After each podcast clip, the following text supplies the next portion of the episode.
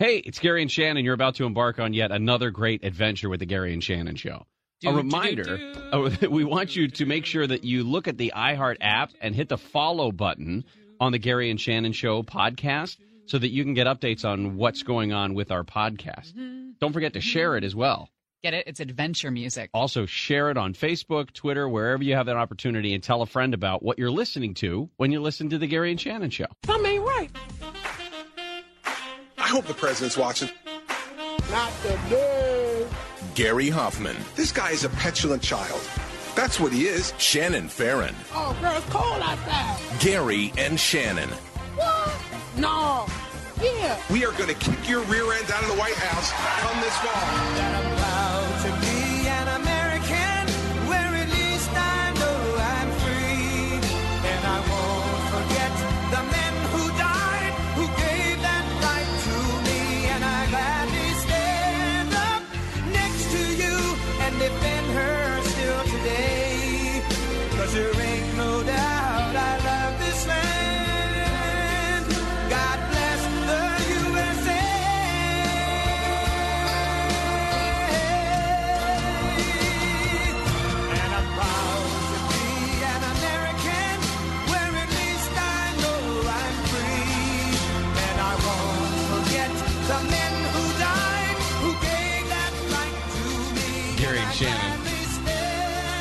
We go. Monday. It is May 28th. It is Memorial Day. Some of us uh, don't mind working on Memorial Day. Um, th- so Why here- not? I mean, there's no traffic. Isn't it delightful to drive to work with no traffic? Yeah, top It's like a little treat. Oh, it's top down. Yeah, because I not I unlike you am a warm blooded creature and uh, did not complain about how cold it was today. Well, uh, here's the here's the story. Uh, Gary sent out a text because we often like to coordinate our outfits on the show, and Gary sent out a text last night saying it's uh, Shorts Monday. Shorts Monday. And he was visibly upset when he walked into the office today and saw that I was not wearing shorts because I'm not part of the group now. All the other guys are in shorts. Everybody else seemed to understand that. Yeah, and I feel badly about that, but it was chilly um, this morning, and I was too cold to put shorts on. Well, it happens, I guess. Here's what we're going to do today. Because it is Memorial Day, one of the things that we have done for the last couple of years, and it's actually worked out very well, is we have been taking your stories. Now, remember, Memorial Day is not Veterans Day. Memorial Day is remembering those who died while serving the country in the armed forces. Um, I don't have anyone in my family who was killed while serving, but I do have a bunch of people who had served. So it's still, you know, it's still an important day. But I know that there's a lot of people who listen to this show. A lot of people listen to KFI. Maybe you don't even listen. You just happen to be flipping around and happen to hear this.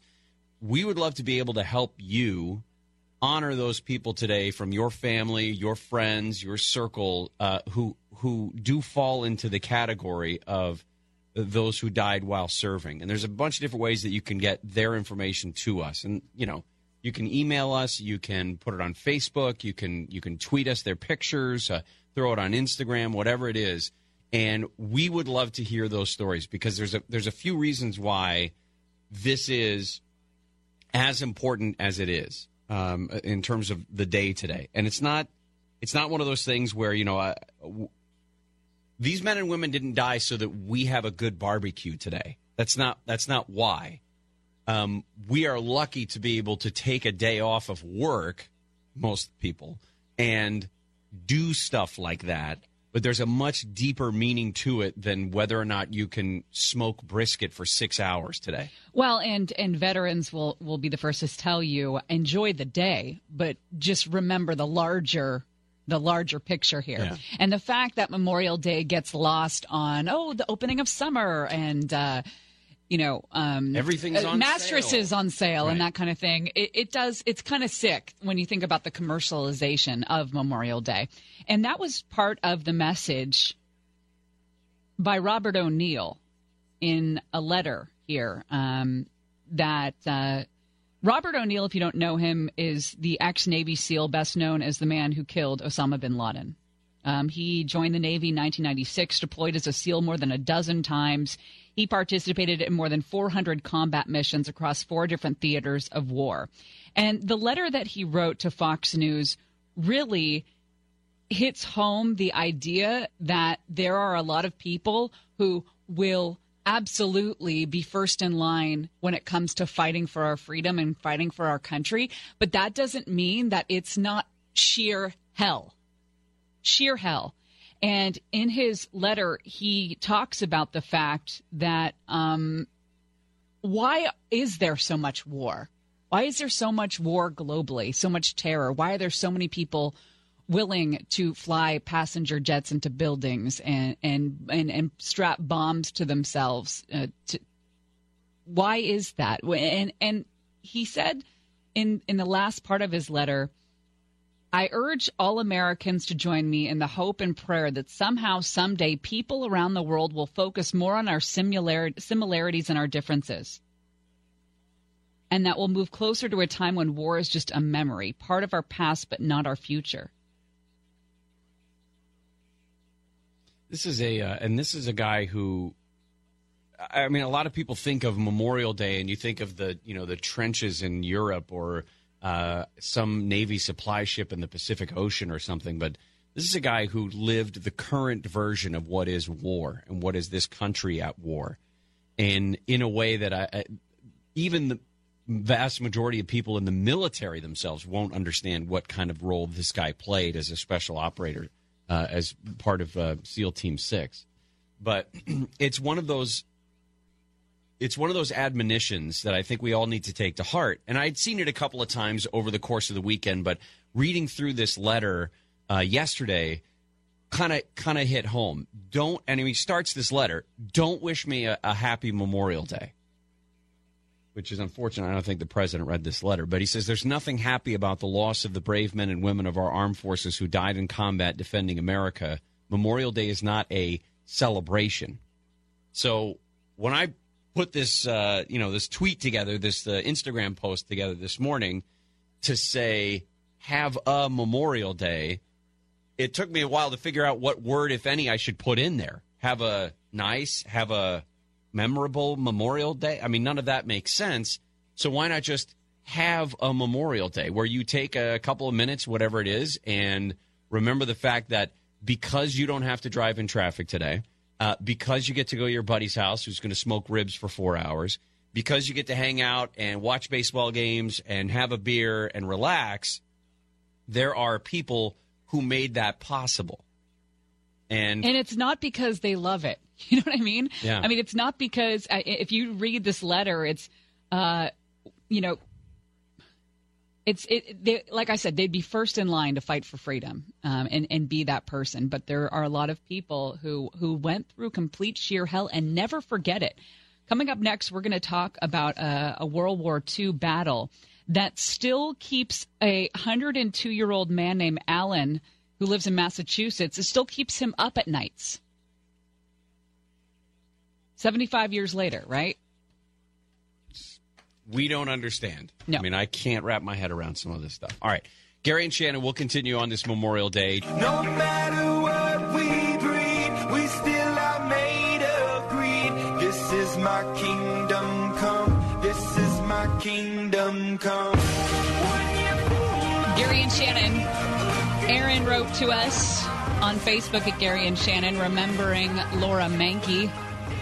Laura Mankey was killed January 2007 with three other sailors when their Knighthawk helicopter crashed into the Pacific during a routine training flight near San Clemente. Laura grew up in West Hills. She was a gregarious kid, 13 years in the Girl Scouts, voted Miss Popularity at Canoga Park High, joined the Navy to fulfill her dreams of flight, baked cookies for her fellow officers. Very spiritual husband, a lieutenant in the Navy. Uh, recalled his wife's sunny disposition. Not even a rainstorm could ruin the good times during their Fourth of July picnic that they shared before uh, before she went down there. If you uh, if you have somebody that you would like to remember on Memorial Day, just let us know. You can send it to us at Gary and Shannon social media. Email us however you want to get it to us, and we'll uh, throughout the show we'll talk about them.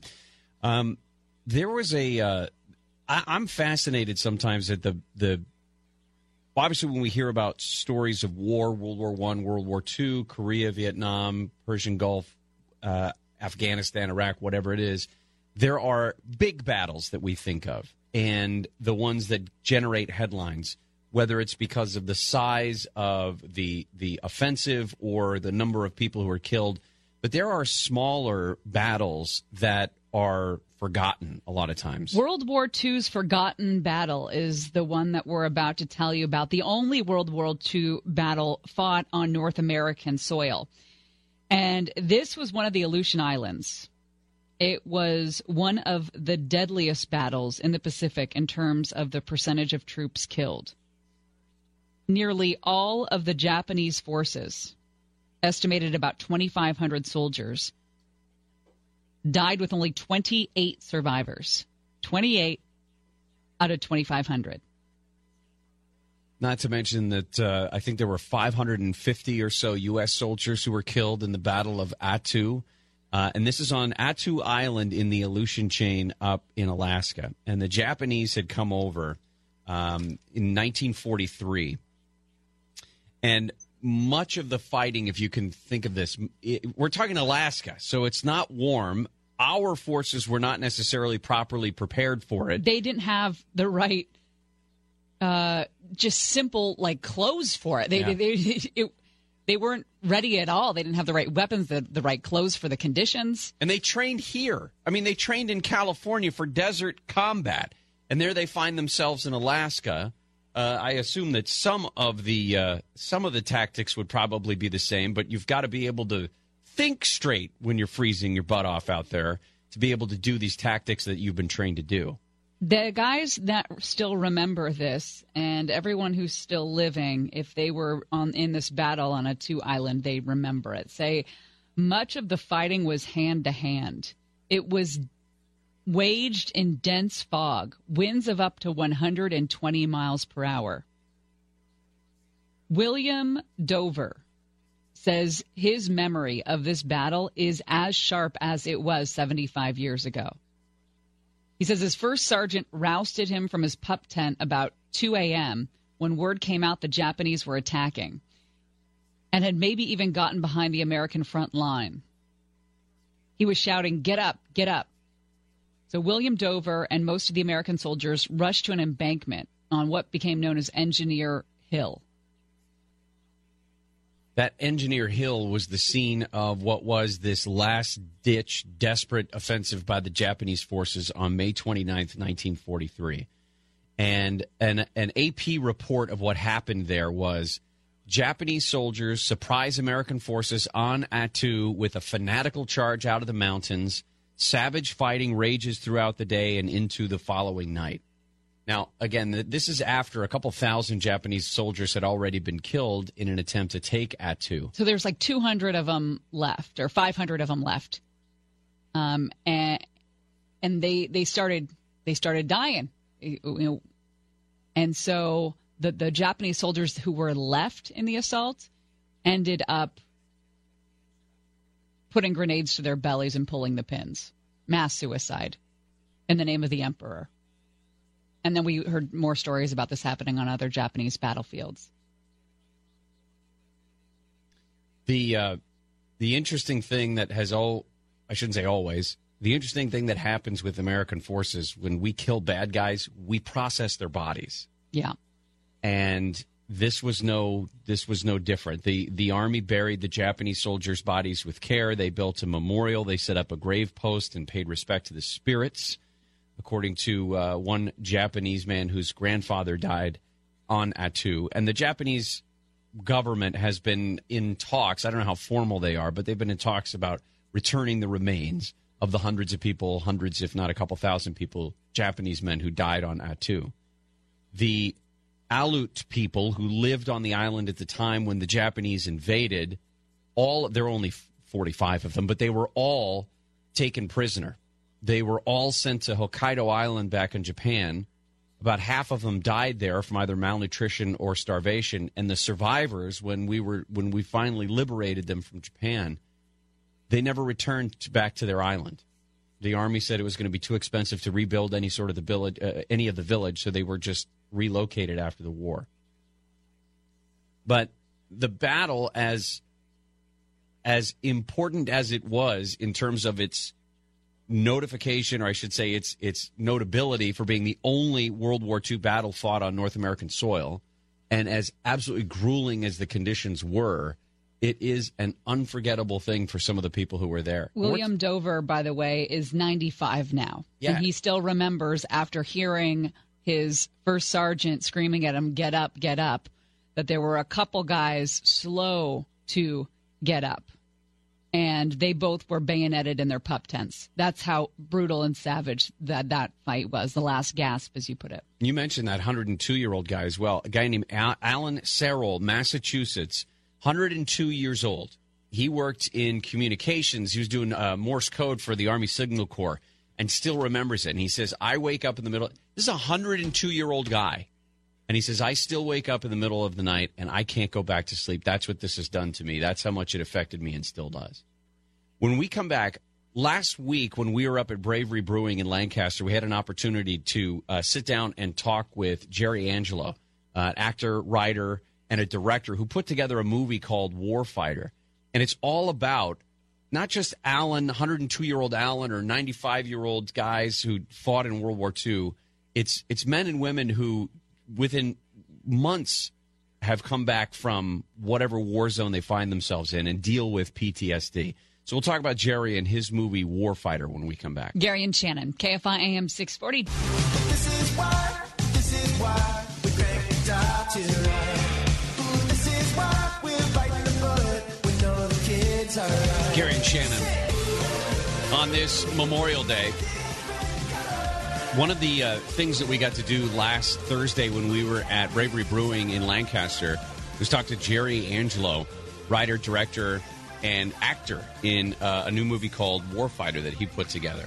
Uh, this is our conversation with Jerry. First of all, I know that you also had uh, you did some work on Lone Survivor, didn't you?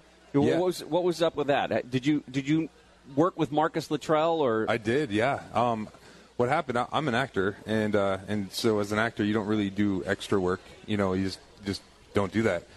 But I had an opportunity because I looked like one of the SEALs, um, part of the team, and they said, "Hey, you come down for like three weeks and work with Peter Berg and Mark Wahlberg and Taylor Kitsch and Eric Bana and you know this incredible cast." And I was like, "Okay." it So- sounds like a rough job? yeah, it was, it was pretty cool.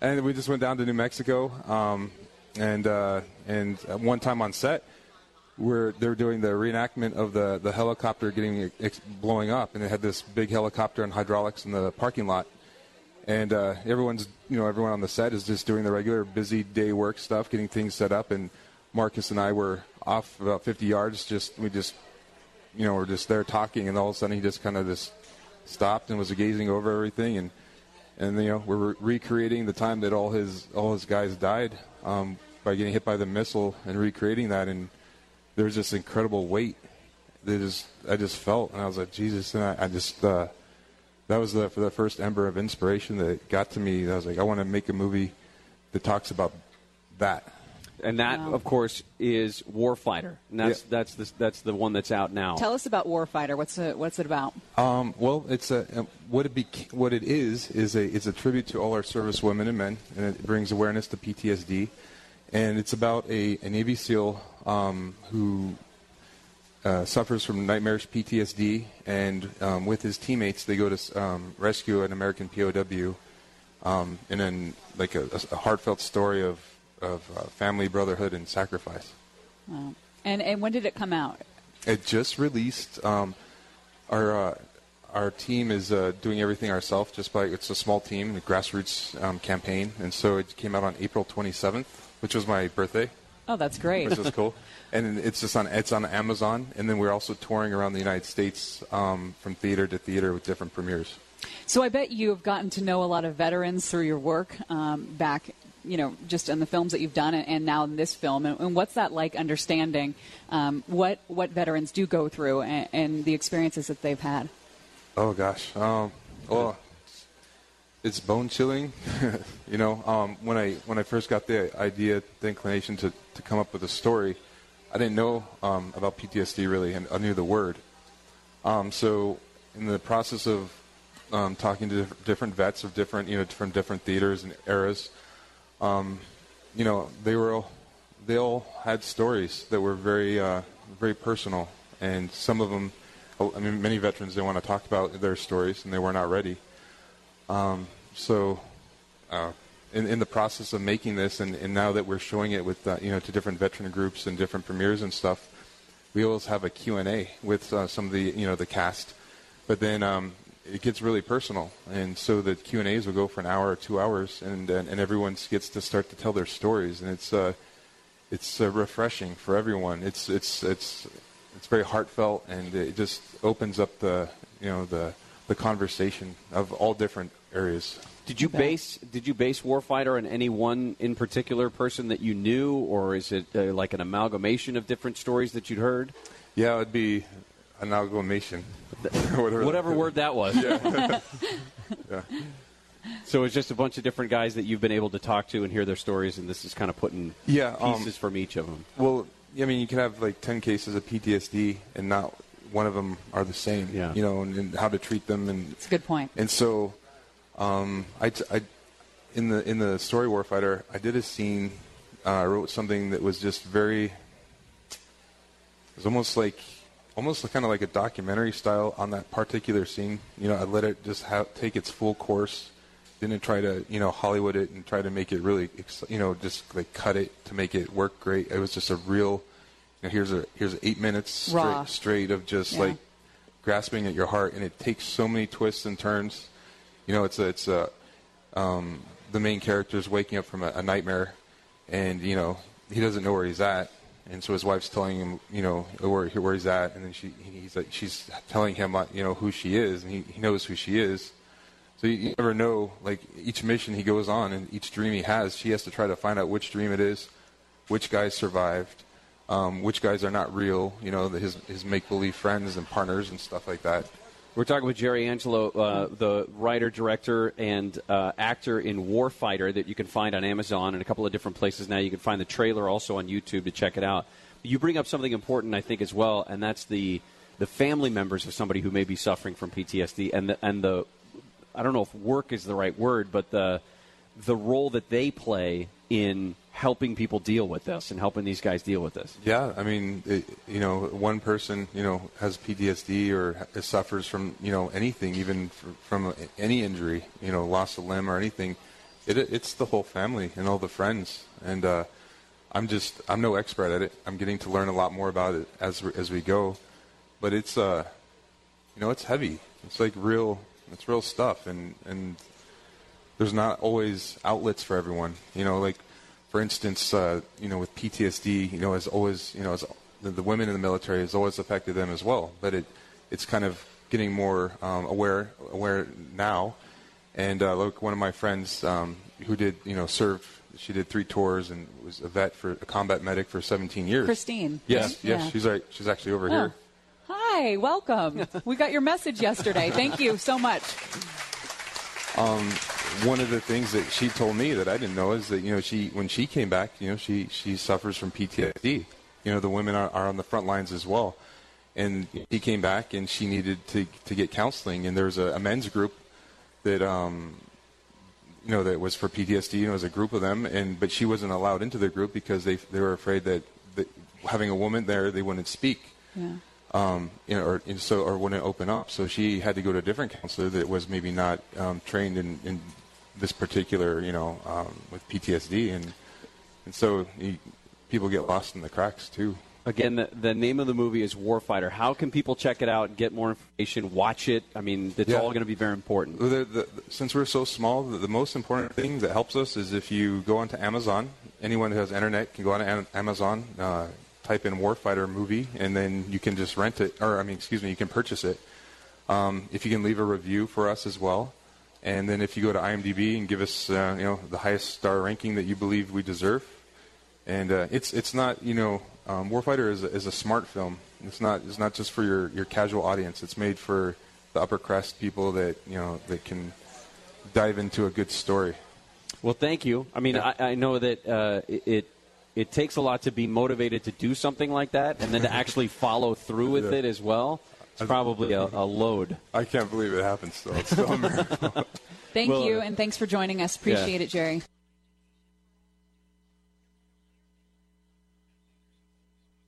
Sorry. You all right? I hit my headphones on my hat. You're a little discombobulated today. I didn't sleep much.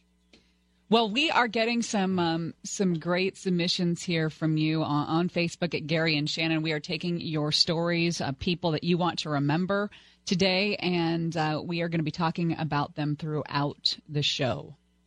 So hit us up on Facebook at Gary and Shannon, or Twitter, or email, or whatever you want to do. We'll share some of those when we come back. Uh, we'll also get into a couple of quick terror in the sky stories. And at the top of the hour, we're going to talk with Rishi Sharma, who is uh, a 20 year old kid, I guess, just for context purposes, 20 year old guy trying to interview World War II vets every single day before we lose him. We'll talk with Rishi about his project coming up at the top of the hour. Gary and Shannon, KFI AM 640.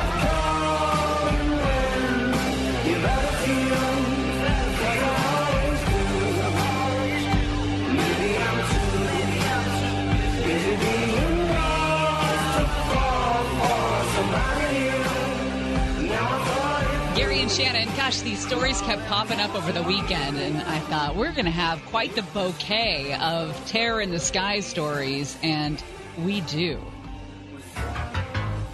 Flight 209er, you are cleared for takeoff. Roger. Get off my plane.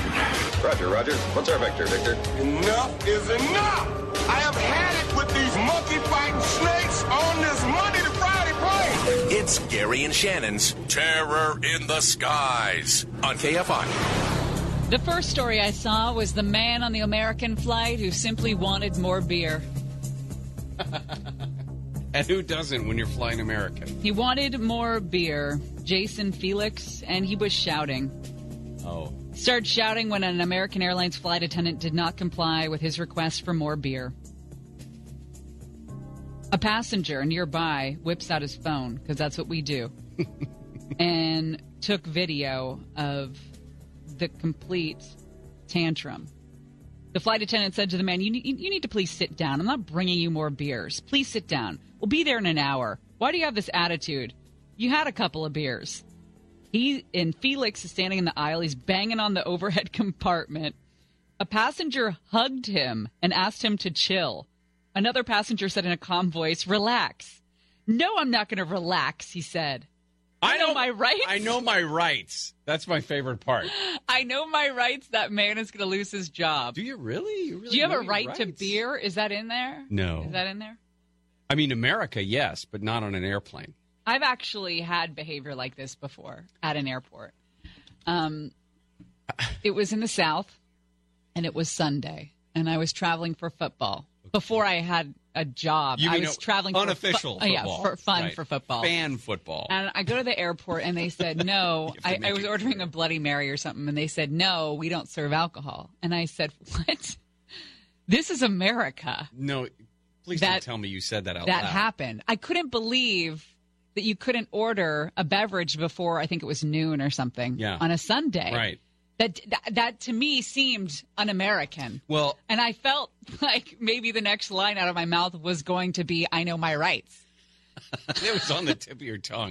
I couldn't well, believe I, it. You and I both grew up in California, where we don't have a lot of restrictive uh, alcohol rules. I mean, closing time is you know last call is two o'clock, and then they could start selling again at six o'clock. Yeah, I didn't don't know there were rules. Uh, well, The first didn't- time I was uh, I was confronted with rules is when I drove up to Seattle. right? And you go to the market and you can't buy You can't buy. Jack Daniels. You got to go No. to the state-controlled liquor store at that point. Mm-hmm. Um, the other one was when I went to Arizona one time. I went to buy. My wife was running a marathon. And I, she started the marathon, And you I was started a to- beer. no, I was going to go to the store and I was going to get a bottle of champagne as like a celebratory. Hey, you did Oh, it kind of thing. And they're like, we can't sell it to you until noon. Yeah. What are you talking about? It's it's like eleven right now. It's a sun. What do you mean you can't sell it to me See, until you noon? knew your rights. I know my rights. Here's the other story. Anyway, the got. FBI came and told him what his rights really are.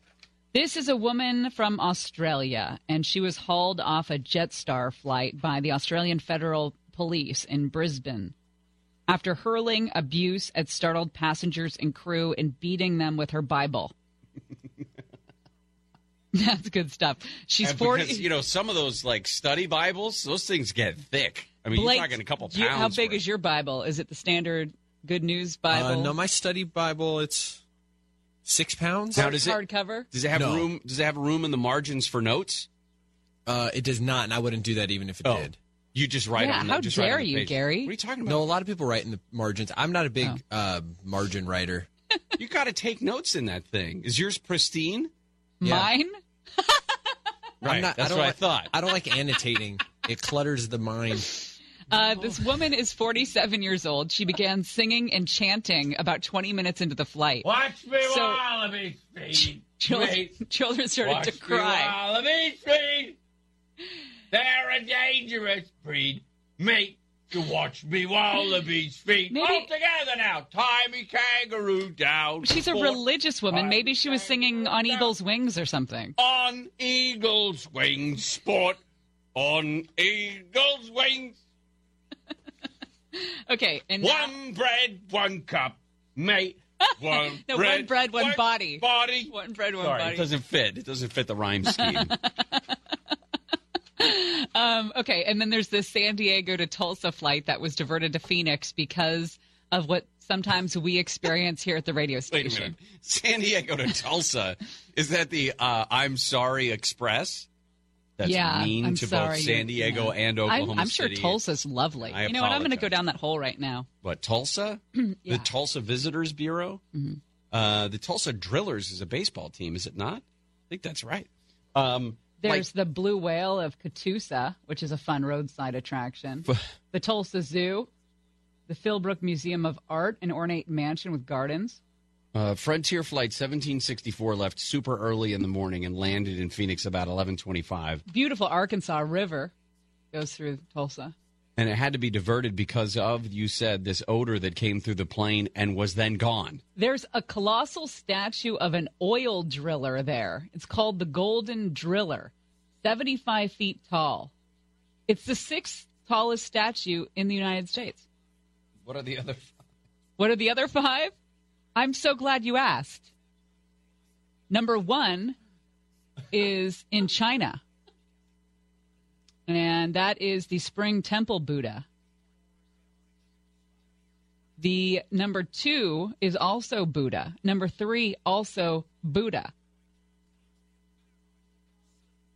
That's a good. There's a lot of Buddhas on this list. A lot of Buddhas. Yeah. Uh, the Tulsa Drillers are the Double A affiliate of the Los Angeles Dodgers. And have Oh, I didn't know the last that. Few years, yeah. Do you have a Tulsa? What are they called? The, The drillers? Drillers, yeah. Do you have a Tulsa Drillers T-shirt? No, I do not, because they're. I don't know if you heard me. They're a Dodgers affiliate. The tallest statue in the United States is in Quick Gas Go Around because Oh my this is fun. Where do you think the tallest statue in the United States is? Tallest Blake. statue in the United States. I'll, I'll go Bozeman. Bozeman. Interesting. No. Oh. Uh, Nick Nicholas. It's not the Statue of Liberty in New York. It is not. That's number two.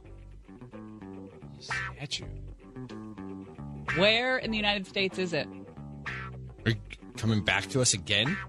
No, uh, Uh, Julie. Julie, sorry. Virginia? Somewhere in Virginia? Virginia. That's, No. Uh, Florida. Mm, no, it's in Puerto Rico. That's kind of a trick question. I know. I feel like I was close with Bozeman. What is it a statue of? Birth of the New World. That makes How do you make perfect that sense. a statue? 110 feet tall. What part of the birth is it showing? No, showing? 360 feet. A uh, a 20 year old guy is trying to interview World War II vets every single day. We'll talk. We'll introduce you to Rishi Sharma when we come back to the Gary and Shannon show. Gary and Shannon, KFI AM 640. Well, there is a kid who developed his own project to interview as many World War II veterans as possible. And Rishi Sharma joins us now. Rishi, first of all, this is a fantastic and uh, pretty amazing endeavor that you've undertaken. Can you tell me how it is you started, you got this idea to, to go around and interview some of our surviving veterans? Sure, sure. So basically, uh, my name's Rishi Sharma. I just turned 20, and my mission is to meet and interview two to three World War II combat veterans every single day until the last one passes away. And ever since I was a little kid, I've always been interested in World War II. And I, uh, I would read as many books about the subject as I could get my hands on. I would watch the television programs. And as I got older in high school, I uh, started reaching out to some of the veterans um, that I would read about in the books, and I would just look them up on the internet and you know through the online phone book, and that was such a neat feeling that here I can just pick up a phone and talk to a real life hero. Whereas if I wanted to talk to some kind of stupid celebrity, I'd have to go through a thousand people. But to talk to someone who literally helped save the world, I can just call them and to hear their own in their own words, you know, what happened. And so I just started riding my bike to the local retirement home, and I interviewed all the veterans there of World War II. And then I rode my bike to the next one and the next one, and uh, eventually uh, the local paper did a story about what I was doing, and people started calling me, telling me about veterans that they knew, their neighbors, their grandpas, their dad. Um, and then I started, you know, ditching class to go do interviews because I was learning more from the veterans of World War II than I was in class. And then by the time I graduated high school in June of 2016, the Associated Press was about to make a national story about my mission. And once they did that, uh, I got thousands of emails from people all across the country telling me about different heroes that they knew. And I decided, you know, I'm not going to go to college. Uh, I'm going to try to document and meet and learn from as many of these World War II veterans as possible. And so uh, I just started out driving, and I've been, I mean, I've interviewed over just 870 World War II combat veterans so far, and I've been to 45 of the states and Canada. And uh, I've not been home in over two years now. I've This just been on the road interviewing World War II veterans. Rishi, you bring up a great point in that we spend so much time uh, focused on celebrities. And when we have this dwindling population of people that could really teach us some valuable things. And it is easier to hear about history and learn history when you're being told a, a real story as opposed to reading in the books and things. And I just wonder how, how helpful that would be if World War II veterans were actually brought into classrooms to talk about their experiences with these kids. Uh, to to have like some practical real world experience about what they went through. Uh, it got a lot bigger from you riding your bike to senior centers after school, and now you're like you said, you're you're driving all over Hell's Half Acre. Uh, how are you? Uh, are you working? How are you putting together money to to do this? So I, I, I've been very, very blessed. So uh, after the Associated Press did a story about my mission, CBS Sunday Morning did a national television program about it. Uh, it, it it's through a GoFundMe, but if, if you guys don't mind, I really don't need. Uh, I don't. I'm not trying to be greedy, and so I, I just don't want people to think that they have to donate because I've been so blessed that I was able to raise a great deal of funding already, and so I mean, I, I just don't want to take more unless I needed it. Do you know what I mean? Yeah, no, I'm just curious about like where you're Oh. staying and all that, and how you make ends meet. Oh, okay, yeah. So uh, the Associated Press did a story about my mission, which led to CBS Sunday Morning doing a story, and that uh, I had an online fundraiser uh, on GoFundMe, and I hope I was able to raise a great deal of funding through that. But uh, when I'm on the road, I live out of the car, and I, I just, you know, by the time I get done, I do three interviews a day. So by the time I get done, like the only places open are like fast food joints. So uh, it's very, you know, low cost what I'm doing. Um, uh, the, the funding I just use from the GoFundMe. It's a nonprofit. I run a nonprofit called Heroes of the Second World War. And so, you know, I've been given oral history grants and that kind of thing as well. And that's it. It just pays for travel and food. It's not like I get a salary or anything. What uh, what does one of these interviews look like? You're able to contact uh, whoever it is that you're going to sit down with. How long does it take? What's the finished product look like? Okay, awesome. So basically, you know, lots of people have reached out and told me about different veterans that they know of. Uh, I do a lot of research on my own on Google, you know, trying to find different veterans in different communities. And all I do is I'll find a veteran, maybe on a, a local paper uh, website, and then I'll call them up. I'll explain who I am, what I'm doing, and then they'll agree to the interview. I'll, I'll drive on over, and we'll, I'll have a little bit of small talk. We'll get set up. It's just me and the camera and the veteran. And we start talking about growing up in the Great Depression, then uh, how they heard about the attack on Pearl Harbor, how they got into the service. The majority of the interview is about uh, their experiences in combat, you know, what they had to see, what they had to go through, uh, sacrifices that were made. And at the very end of the interview, we talk about uh, how they want to be remembered, life advice they want to give to future generations. Uh, and then after that, uh, I put the interview on a DVD and I mail it to the veteran.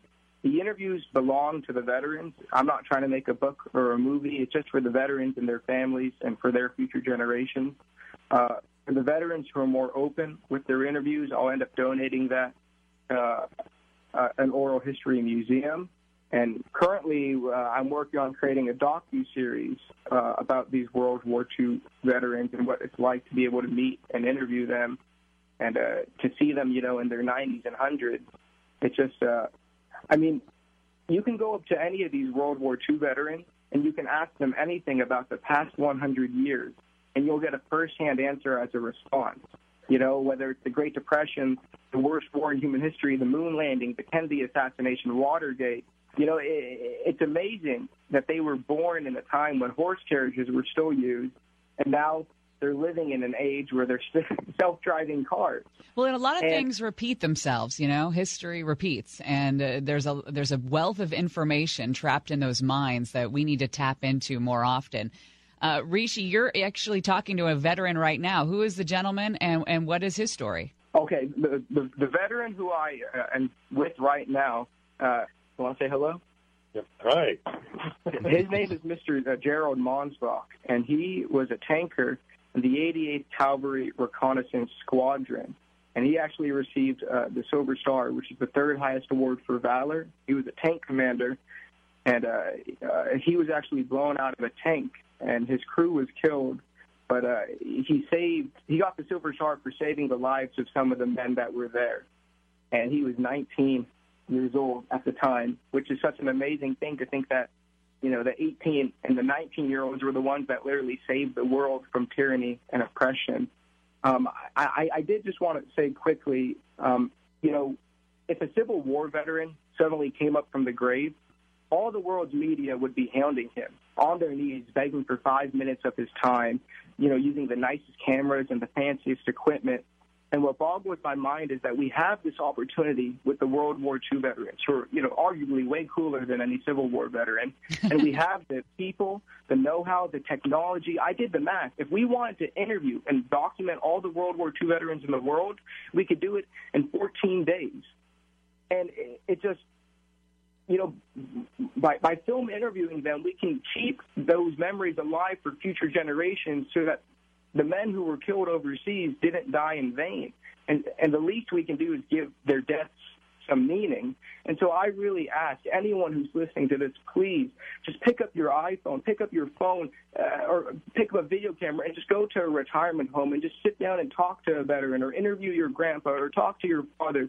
Get it on camera and, do it now because, you know, if we keep putting it off and putting it off, we're, we're going to make one of the worst mistakes in history, you know?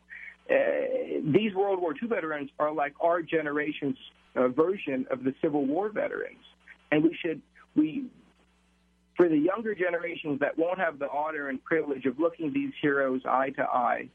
The least we can do is document them, and it's not just me. I can't interview all the World War II veterans. I mean, we can all do this if we work together. And I would just beg anyone to please take the time to, to talk to them and document it because they took the time to fight and die for us. Rishi, are you looking for more people to interview? How do how does someone get a hold of you if they know that their dad or, or grandpa has some great stories and would love to share them with you? Thank you for asking that. Yes, I, I've interviewed just over 870 World War II combat veterans, but my mission is to interview World War II veterans every single day until the last one passes away. So if anyone out there knows of any World War II veteran, whether it's whether it's your dad, your grandpa, a neighbor, or some guy you met at Walmart, please reach out. Um, the website for the organization is Heroes, H E R O E S, of the Second World War, all spelled out, dot org. So Heroes of the Second World War dot org. Uh, my phone numbers are there. My email is there. Please let me know if you know any World War II combat veterans. I'd love to get them interviewed. Rishi, thank you, and give our thanks to Gerald Monsbach as well. Yeah. Thank you guys for taking the time. I really appreciate it. Rishi Sharman. Again, you can find out all the information about Rishi's project and contact him if you know somebody that uh, that should be interviewed. Heroes of the Second World War dot org. Spell it all out. We've got some Memorial Day stories for you coming back, some dedications from you.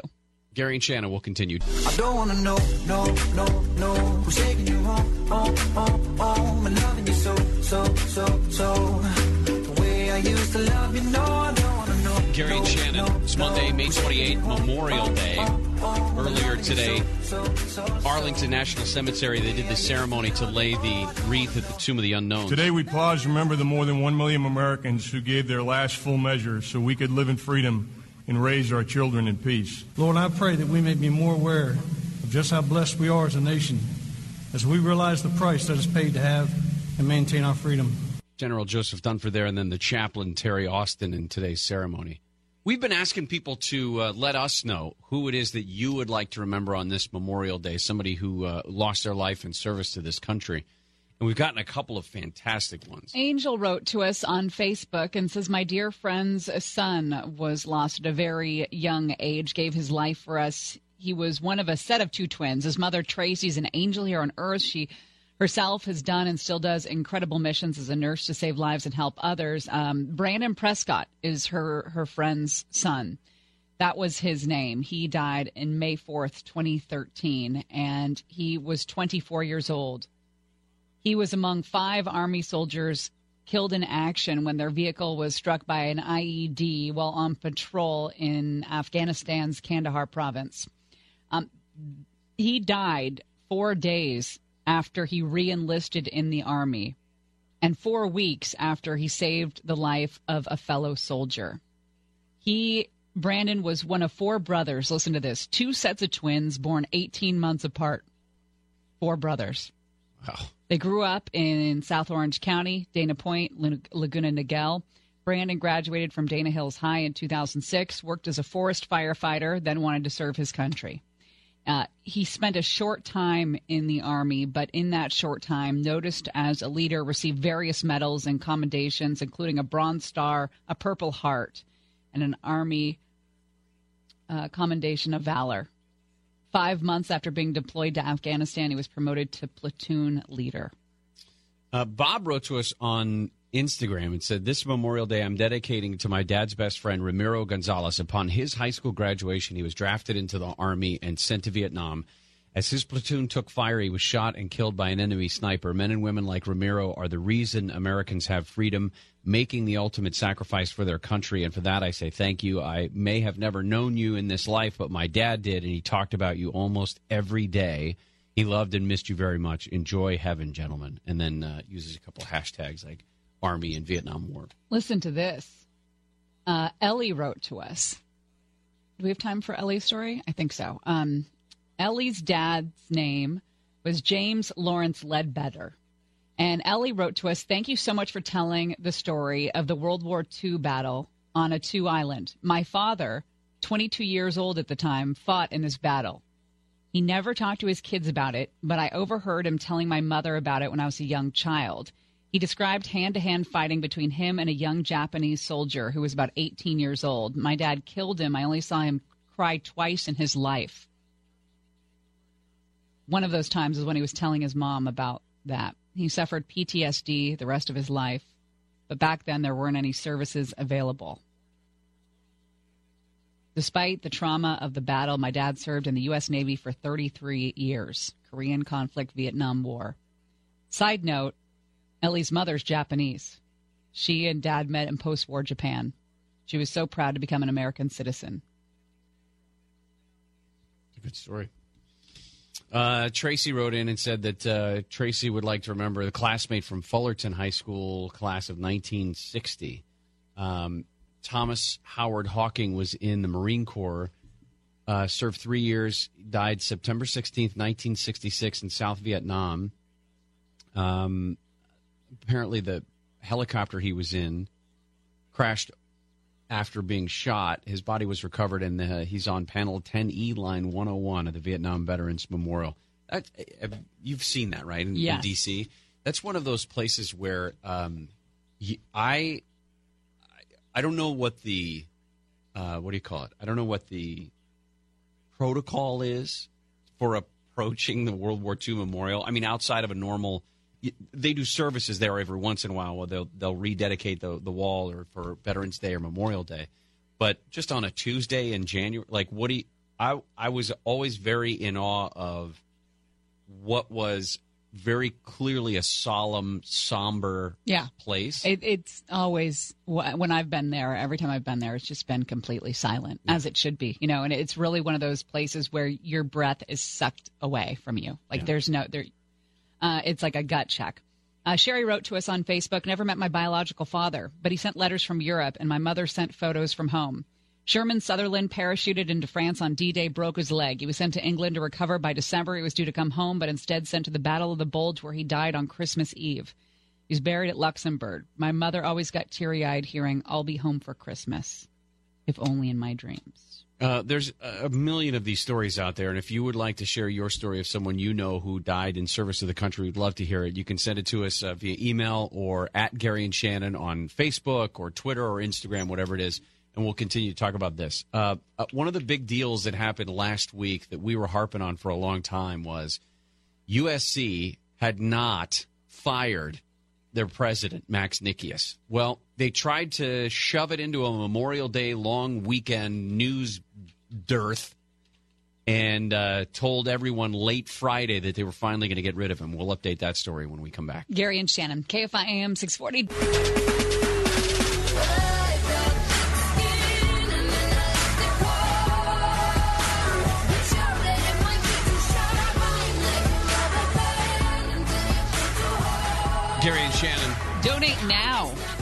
To help the American Red Cross Initiative to get prepared, California. This is going to be a good time. Monday, October 1st, here's what goes down. You and a guest will mix and mingle and tingle with the KFI crew for an exclusive evening at the beautiful OUE Sky Space in Los Angeles. We're talking cocktails, appetizers, 1,000 feet above the city in this iconic U.S. Bank Tower. Meet the team. We'll do some live Q&A, some photo ops. Can grab Gary's bottom, unlimited sky slide rides. Hold on. Let's let's Uh, you got to be 21 or here. older to attend. Uh, probably, unless you catch me by surprise, you're not allowed to uh, to to grab the toot cakes. But the key about that Q and A is that the last couple times we've done this, there are some great questions, and every single one of them has been answered. One of your Nothing has been off limits. One of your questions could be, Gary, can I grab your toot cakes? You know, and you'll say yes. Uh, we've got limited tickets, but they are going. So if you want to go, uh, let's let's get on this. You go to uh, kfiam640.com and search Mixer in the box there. We are uh, taking your suggestions, people that you would like to remember on this Memorial Day. If you want to send them to us on Facebook or email, Instagram, Twitter, whatever it is, we'll uh, we'll read some more of those as we go through the show. But I wanted to update you on this story about the um, what happened at USC. And on Friday afternoon, after the close of business, of course, uh, Rick Caruso, who is the chair uh, and the subcommittee of the executive committee for the USC Board of Trustees, sent out an email to faculty, staff, students, and alumni and said, Today, President Nikias and the executive committee of the board have agreed to an orderly transition and commence the process of selecting a new president. Now, why it took them a week and a half to get through this, I don't quite understand. Although that there's because a lot there's of cooks going- in the kitchen. Is that because there is going to be a uh, financial figure settled upon for Nikias to step down? I'm sure there is. I mean, listen, if they if they let George Tyndall, this uh, this gynecologist, go after 30 years of abusing students and uh, women, then yeah, Yeah. Max Nikias, who didn't do anything that egregious, but who's uh, the man who was at the top when this happened, yeah, he's going to get a financial payout, and that you know. I, I wouldn't go so far as to say he doesn't deserve some sort of a payout. The thing is, he should have been done with. Max Nikias should have. The Carmen Puliafito story hot rails with hookers should have been the end of Max Nikias.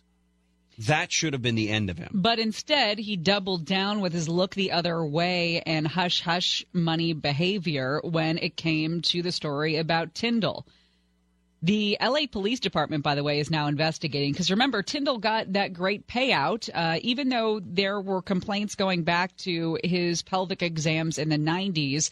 Uh, USC finally decided to get rid of him with a chunk of money to him, and they never even reached out to the medical board. They never reached out to law enforcement because, oh, we, we don't want the black eye. You know, it's the same behavior we saw on the night that Tim Piazza died at Penn State. Oh, it's going to look bad for the university, so let's not let's it'll look bad for the fraternity, so let's not uh, maybe save some people here, save a life, or save these girls. It's just it's such gross behavior. Um, but like I said, LAPD is now investigating. USC already beginning to face what is expected to be very costly litigation by several women, hundreds of women who say that Tyndall abused them. Not to. Did you say the LAPD is investigating too? Yeah. I mean, you're going to have criminal charges here as a result of all of this. And what I found interesting, I thought about this uh, when somebody sent me the letter on Friday afternoon, and I texted you uh, as soon as I saw it to say that that Max Nikias was out. I started thinking about, you know, in our time talking about whether it's Carmen Puliafito or George Tyndall or any of these other uh, these these other scenarios that showed to us that Max Nikias needed to be kicked off the uh, kicked out of his position as president. We haven't received one critical email message, anything from anybody who said, "Oh, you guys are being too harsh on Max Nikias," or No. he didn't know.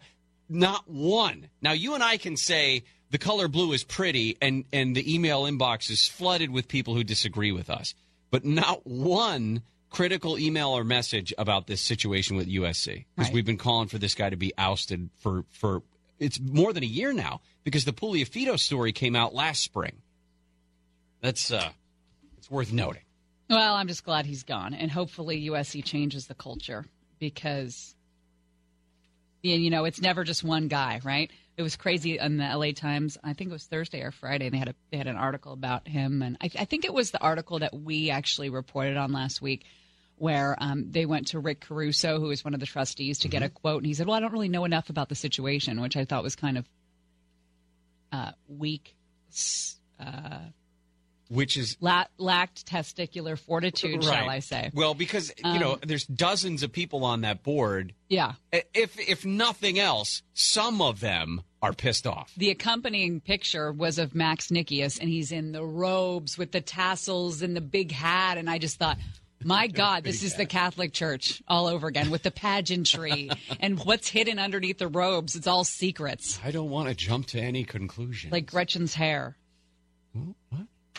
It's it's a it's a Mean Girls reference. when we come back, uh, the mayor of Stockton, we've talked about him before, super young guy, um, but has some interesting plans for that city, including stipends for people uh, without jobs and uh, basic income, all, all of that stuff, and why it is he's thinking about these basic incomes and stipends could prevent a school shooting. Bizarre connection. Gary and Shannon, KFI AM 640.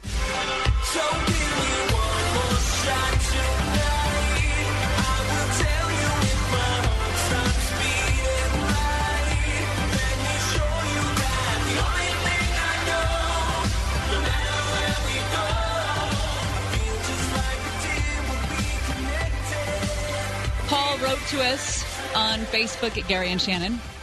Andrew, Big Andy, William Harvell, 26 years old of Long Beach, killed on the night of August 6, 2011. Andy was part of an elite special ops team executing a helicopter assault in Afghanistan. While approaching their target, their CH 47 helicopter was shot down by Taliban insurgents, killing everyone on board, including 30 Americans, most of whom were elite Navy SEALs, SEALs from SEAL Team 6. Sounds familiar. does, yeah. So we um, we are remembering people on your behalf. I mean, if you have any stories of people that you would like to remember on Memorial Day, just let us know who they are. You can email us, uh, send it to us social media somehow, uh, and we will tell you tell their stories on the air. Um, there is a uh, the mayor of Stockton is a 27 year old guy named Michael Tubbs. Michael's a, a Stockton native, born and raised there, and then went to Stanford. And he has been making headlines for his policies on how to pull Stockton out of the trash heap. I mean, Stockton is just Stockton was the epicenter for problems with the uh, the mortgage meltdown in 2008 and 9 and it was one of those places that had leveraged everything in an attempt to become sort of the shining light in the center of the state of California. Uh, they ended up not being able to pay for anything that they had plans for, and the the basically the budget of the city collapsed in on itself to the point where they couldn't pay for basic police services. He ran for office on this idea of stipends, giving a select group of people who live in Stockton $500 a month. They can spend it as they wish. This lasts for 18 months, a pilot program. It's called Guaranteed Basic Income. And the thought is is people that are given this guaranteed basic income will then get a leg up in life and be able to end up taking care of themselves. If you're a cynical person, you're thinking, well, what if they blow it on on whatever, you know? Um, but there is research to show that when people are given this basic income, uh, they end up doing pretty pretty well with their lives. They can turn it around. Now he's got a new idea. Yeah, this one actually is uh, based on a pro, a crime reduction program in Richmond, up in the Bay Area, north of uh, Oakland. Richmond in areas is an absolute toilet it, when it comes to the crime rates, when it comes to opportunities for people. It's just it's a hard place to live, and this is um, in the city of Richmond. Um, they actually offer money to people not to shoot each other. And I mean, that's the basics of it. There's a lot more that goes into it because you have to be able to prove certain things about your ability to stay out of uh, the world of crime and gangs, etc. But that's the basics of it. Now they're saying Stockton would do that as well. They would award someone a stipend of up to $1,000 a month to people who are deemed most likely to shoot someone. The program is called Advance Peace. And he says, let me be clear Advance Peace is not a get out of jail free card.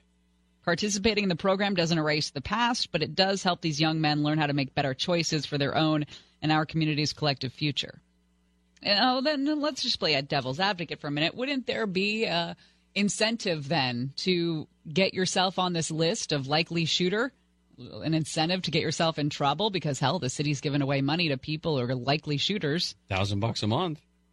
Um, it's it's it's strange in that the my immediate reaction is why is taxpayer money going to to fund Criminals. this? But it's not taxpayer money. Um, they are not also they're not paying for the Stockton Scholars Program that taps a twenty million dollar grant from the California Community Foundation to try to triple the number of Stockton students who go to college. Um, when he became mayor last year, Michael said that he would send out late night emails to his team of volunteer researchers and said, Hey, we need some ideas on how to tackle poverty. And they came back with what he says was the guaranteed income program. And it jogged a memory for him. He said he remembered when he was in college reading Dr. Martin Luther King's book, Where Do We Go From Here? Chaos or Community, in which King promoted this this guaranteed income, guaranteed annual income. And it's not a novel idea. I mean, Canada, Finland have both tried it. Oakland has a pilot program, and it's got support and people who are critical of it on on both sides of the aisle. Uh, but Mark Zuckerberg and Elon Musk have both pitched the idea in terms of this is where we're going to be inevitably. Um, because of the growing income gap and the threat of massive job losses, not even just a threat, it's just going to happen because of automation, that this may be where we're going. And then, where, then do we get into the socialism conversation? Yeah. I mean, if, if Elon Musk, Mark Zuckerberg are in favor of this, they're they're talking about what redistribution of wealth. Yeah. And what's what's great is if you make a if you're worth a couple billion dollars, you can start having the conversation of wealth redistribution and it not really affect your lifestyle. Right. Or the next generation or the next you guys are set up for the rest of for, for millennia. But if you've got a family and you live in San Francisco and you're making $100,000 a year and you still can't afford rent for your family, and they're talking about taking money away from you to help the guy who's shooting up in the uh, Civic Center BART station, it's a little bit harder to, to wrap your head around. this is one of those things where it's almost as as critical as we can be because it seems like it's ripe for criticism kind of have to wait and see. I mean there will be there will be success stories here. I mean there are people who are making as an example just a round number there are people making $30,000 a year in Stockton and not getting by. I mean still living paycheck to paycheck, unable to pay their bills, and what they are saying when they call up and and you know put their names in the hopper for this program, they're saying, "I just need the money to pay bills. I'm not go- I'm not buying shoes or I'm curious. TVs with it." I'm very curious how that guaranteed basic income is going to work, but I'm not curious about giving $1,000 to criminals a month. I mean, that's money that could go to helping the the single mom of 3 who's making 30 grand in, you know, why why can't we help more people like her and fewer criminals? I just don't like rewarding bad behavior in the hopes of that being the turnaround because then what lesson is that either? A reward for bad behavior. Well, and and the idea that you would get the money without any sort of requirement for work, having having money at your disposal is a good thing. It allows you to do things. It allows you to travel. I, I mean, travel's not the right word. It allows you to get around town. yeah. Um, it allows you to buy transportation or a bus ticket or whatever. It allows you to get the suit that you need for the interview to get the better job.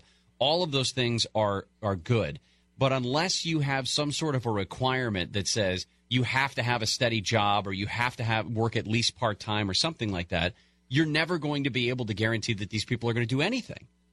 Because if you give people stuff for free, I mean, we've seen this in third world countries. You give people donations for free without any sort of requirement or any sort of job training, they're just going to take advantage of it. It's just human nature. It's just what we would all do if we were given stuff for free. So I don't know. It's it's for. I love his idea. I I mean, uh, the idea that he's got this brand new way to tackle poverty. It's just going to be one of those you got to wait and see in terms of of how it's going to go. All right. It is Memorial Day. Tell us uh, your Memorial Day stories. If you know somebody, a friend, family member, etc., uh, who lost their life in service to this country, we would love to be able to mention them on the air. So you can send it to us uh, via email or on social media at Gary and Shannon, whatever it is, and we'll get their stories out there. Coming up next, everything everyone is talking about everywhere, right here on Gary and Shannon.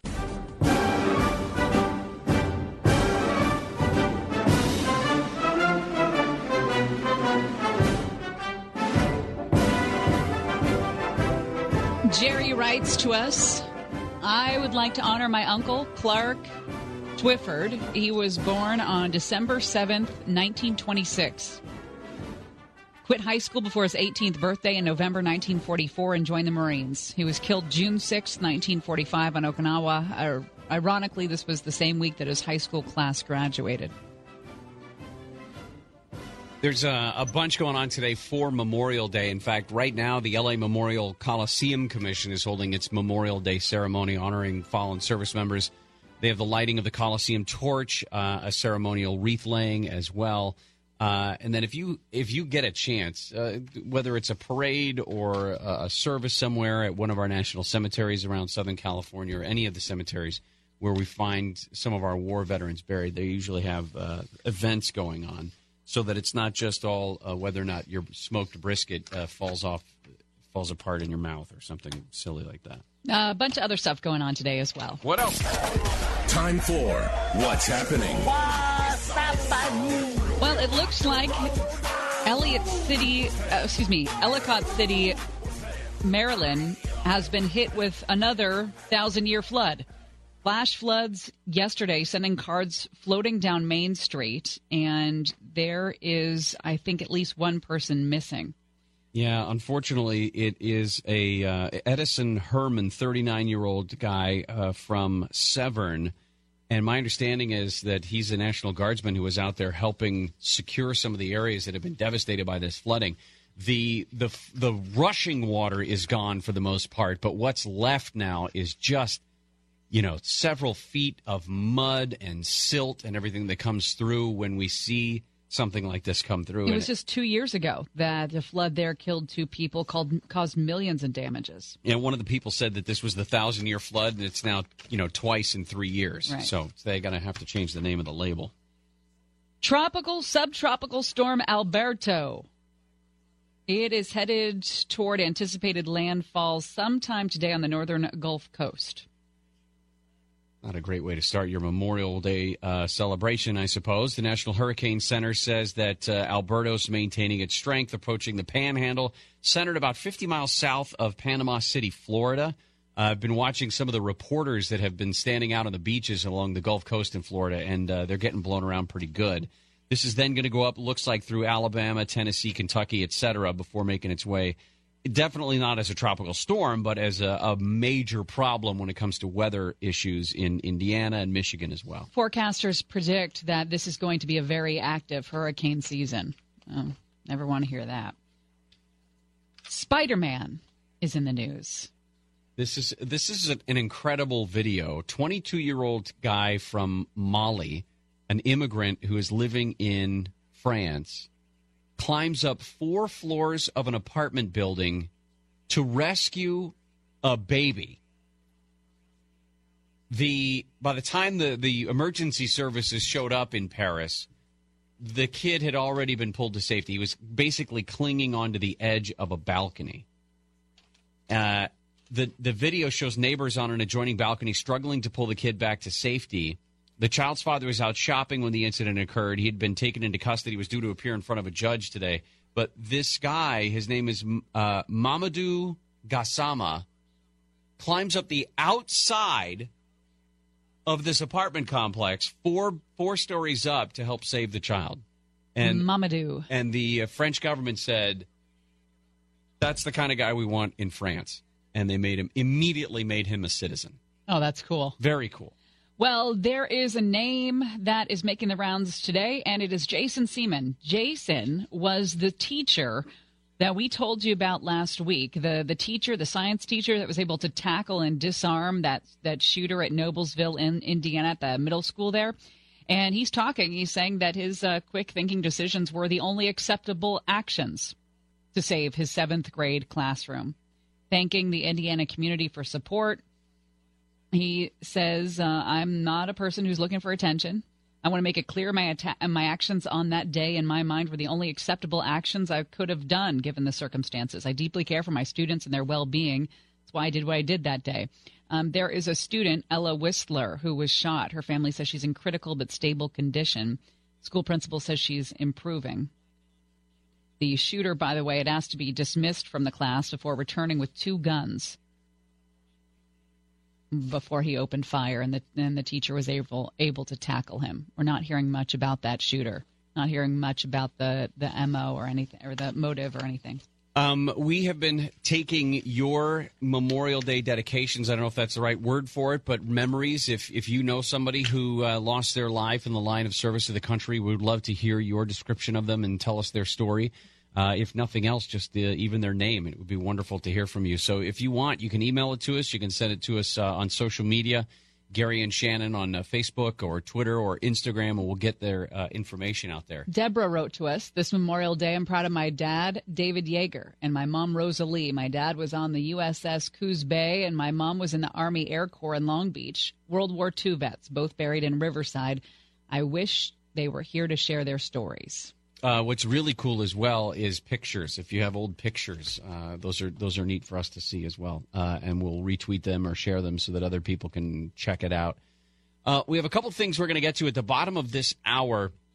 We're going to be talking with Janae Norman about what's been going on with this talk about the on again, off again, and apparently on again talks with North Korea and why it is that South Korea is going to play an important role in this, and why China might be on the sidelines, but is going to be very much uh, a part of what it is that is finally decided once something is decided in the denuclearization talks about North Korea. That's a tough one. There's a lot of syllables in there. It's been a long day. Yeah, I feel like No, it has not been a long day. Yeah. It's it's barely noon. I know, but we'll get through this together, right? Gary and Shannon, KFI AM 640. I'm what you need. I'll be your slow ride. That late night, your heart's a white high. I'll be your first time. That's so right. Get you falling in love at the end of the night with that goodness. That Bob Castro wrote to us. My dad served our country in World War II in Korea. He was a paratrooper who jumped at D Day. He fought at the Battle of the Bulge. I was lucky he came home. He was a hero. Ben Castro, U.S. Army 82nd Airborne Division, 17th Airborne Division, 1st Allied Airborne, and 5th Ranger Battalion. He is passed now. May God bless him. I honor him on this Memorial Day and every day of my life. Um, very cool. At the top of uh, next hour, we are going to revisit the uh, the interview we did with Rishi Sharma, who is a 20 year old who's trying to interview every World War II vet uh, and has a great project to do just that. And uh, we'll hear from from him about how he's doing it, why he's doing it. It's good Memorial Day uh, fodder for you. Well, I I have a couple questions. First of all, what is an influencer? An influencer is somebody who has a lot of followers on social media. Ah, so when they say something is cool, then it, it is cool. It influences people. Copy that. Second question. Yeah, Did you have bad acne? I did not. I did not. I thought you were going to say yes. No, but you know what? It's never. Uh, it's never. You're never really out of the woods. You can get adult acne. Yeah, but it's not exactly the same. It's not the same because usually by your adult years, you you probably just don't care. You know, you kind of worked it out. You know where to get the uh, what's that? What's that? Uh, Clearasil? Cle- Clearasil or Proactiv? Oh yeah, Proactiv is that was one. a that was a popular one. Um, th- there was a woman, Haley Waite. She's an influencer. Mhm. She's 18. She had about 15,000 Instagram followers.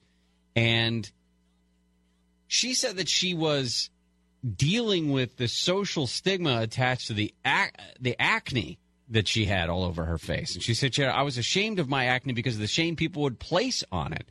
It was affecting her self esteem. It was prompting her to go to the Walgreens makeup aisle for cover ups. And all that did was make it worse.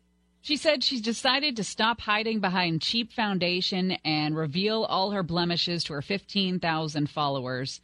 And she realizes that that was a great thing to do because everybody started sending daily messages, sharing their own struggles, thanking her. And acne has maybe turned the corner. Uh, The New York Times put this title on it Is acne cool now? There's a trend forecaster named Megan Collins. I want her job. A trend forecaster. That's as bad Uh, as influencer. Yeah, she works at Trendera in LA. I'm not even making this up. Trendera. And, she says skin positivity has been brewing for a while, as far back as 2015, when the beauty influencer Em Ford of the popular My Pale Skin blog recorded a video. Anyway, she says acne acceptance has only gained traction. Uh, it's being propelled by the momentum of the body positivity movement and backlash against two things. Number one, unrealistic beauty advertising. And number two, all those photo editing apps. We're swinging the other way. We're embracing the things that we tried to hide for so long. You know, what's funny is uh, I think it was uh, Kendrick Lamar uh, who said uh, he's so sick and tired of this MFing Photoshop. Um, and he speaks for everybody because he is also an influencer. The issue of or the the trend of moving away from photoshopped pictures, whether it's catalogs or you know uh, some sort of other modeling venue, getting away from altering what the body actually looks like in these pictures. Remember this morning I read the uh, the headline that hip cleavage uh, is the new newest trend for summer. yeah, Is that uh, what it was called? Hip cleavage? Yeah. Yeah. Where are you looking? I just got to say that I probably am ready for summer.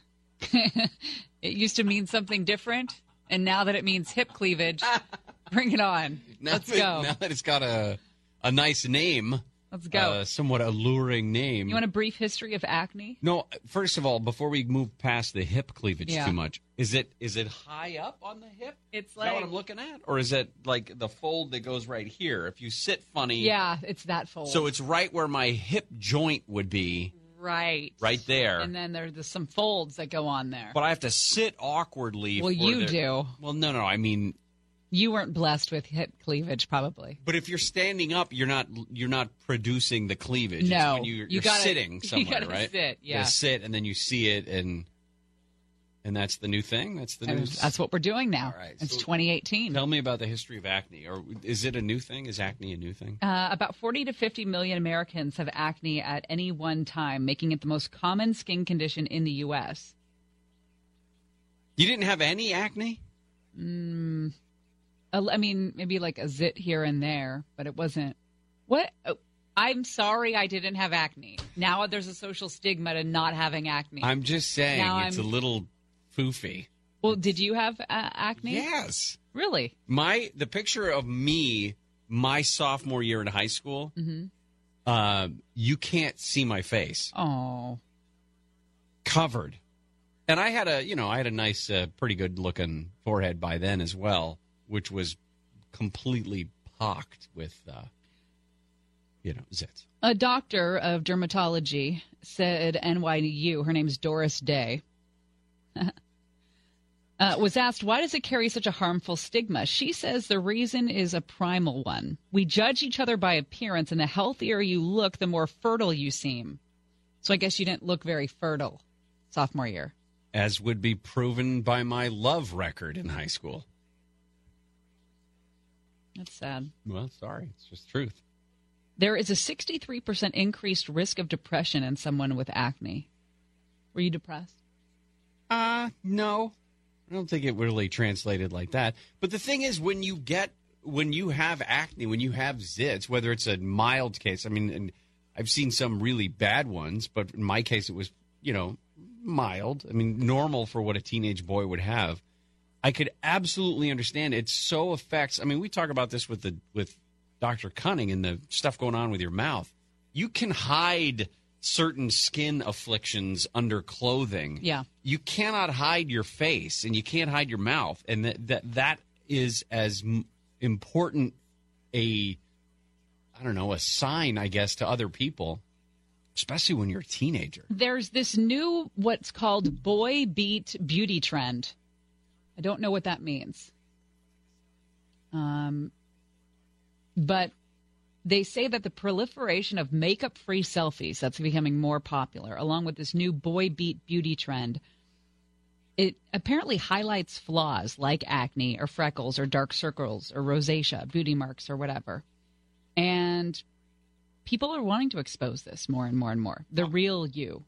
Some of it is I think it's great. Some of it is really empowering. I think is maybe the right word. I mean, if you see somebody who can get a modeling job, uh, who has rosacea or uh, vitiligo or freckles, uh, freckles it does is strange to me because I love freckles. I think they're Yeah, I do fantastic. too. Meghan Markle has freckles. Yeah. Uh, if you've seen Solo, a Star Wars story, there's one of the characters in there that has freckles. That was, I mean, it's just a striking thing for a lot of people. Um, but this skin positivity movement, I think, is a, it's just a matter of just like everything else is becoming more and more positive. You can be 5, 10, 20 pounds overweight and still be a beautiful person, or you could be 50 pounds over. I mean, all that stuff. But do you think that we should be holding up uh, hip cleavage as uh, It's not a bad. It, the thing is, it's a natural thing. yeah? It's a, a whole lot more common to find hip cleavage I just on don't the think we should, the pendulum should swing so far the other way to where you know we're uh, um, celebrating bad habits that could cause you health problems, i.e., obesity. Um, I don't think there will be a time where cardiovascular stress is necessarily considered a beauty mark, but I can understand why size may be something that you can celebrate. Embrace, not celebrate. How about embrace? Embrace. Okay. Coming back. Hip cleavage. Actual important stuff going on in the world. We'll try to figure out what is the latest with a potential meeting between President uh, President Trump and Chairman U- Kim, Chairman Kim, coming up in just a few minutes. Gary and Shannon, hip cleavage. I can't stop saying it. I know. Drain the swamp. We're going to drain the swamp of Washington. We're going to have fun doing it. We're all doing it together.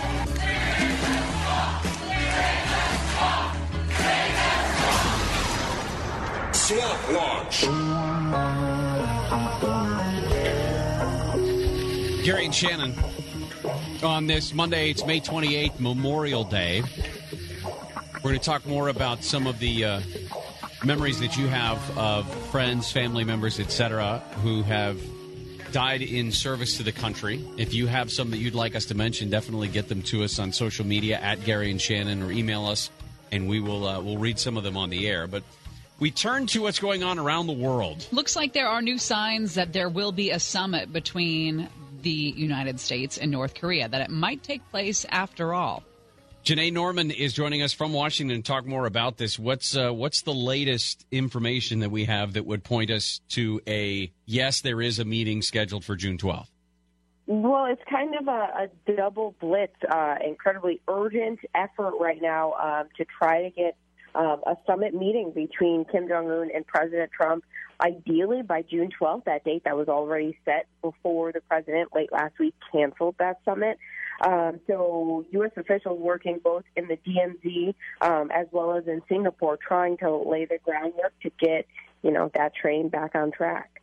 I'm assuming that these talks will continue until this meeting happens. Um, you know, I, I said last week, I think that we're going to have a, a little bit even of um, skepticism, uh, skepticism even the day before, even if all the all the, the plans are in motion, just because these two parties seem to be so volatile with with their uh, agreement to meet.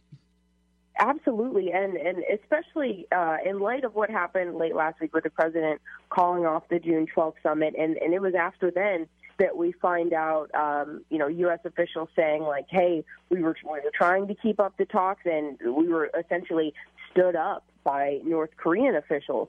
Of course, it was after President Trump um, announced that he was canceling the plans. That then, um, you know, it, it kind of made you scratch your head that both sides are still saying, "No, we want to meet. Yes, let's meet. Let's do this." Um, so it leaves you wondering why why couldn't they just have kept everything moving along? Um, but I think it will create a lot of skepticism from now until uh, June 12th, if that's the date that they're able to work with. There was uh, uh, one headline I saw that South Korea may be trying to angle its way into these talks. They were already going to be a, a major player in what was discussed, but will they actually get a seat at the table in these talks? That's one thing we'll have to see. And, uh, you know, it, it is important to note that uh, South Korea is very much involved in this in terms of denuclearizing the Korean Peninsula. Uh, President Trump's main goal that that means would mean a lot for the South Koreans, but also the South Korean president was here in D.C.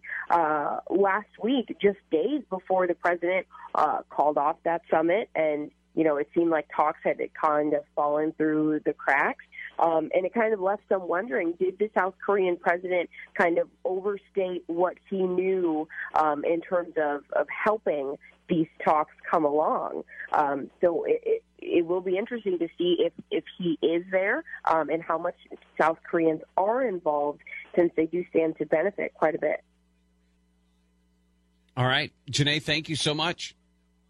Thank you. Janae Norman there with the latest on what's going on with this uh, discussion about whether or not we're going to see a meeting on June 12th between President Trump and uh, Chairman Kim Jong Un of it's North just Korea. one of those things where it's just it's going to be up until that day. You know, the, the speculation game is just going to go on and on and on. Yeah, and it's I, I I agree with you to a point about you know there may be even uh, what do you call it? There may be some doubt even as of June 12th about or June 11th about whether or not the meeting is actually going to take place on June 12th.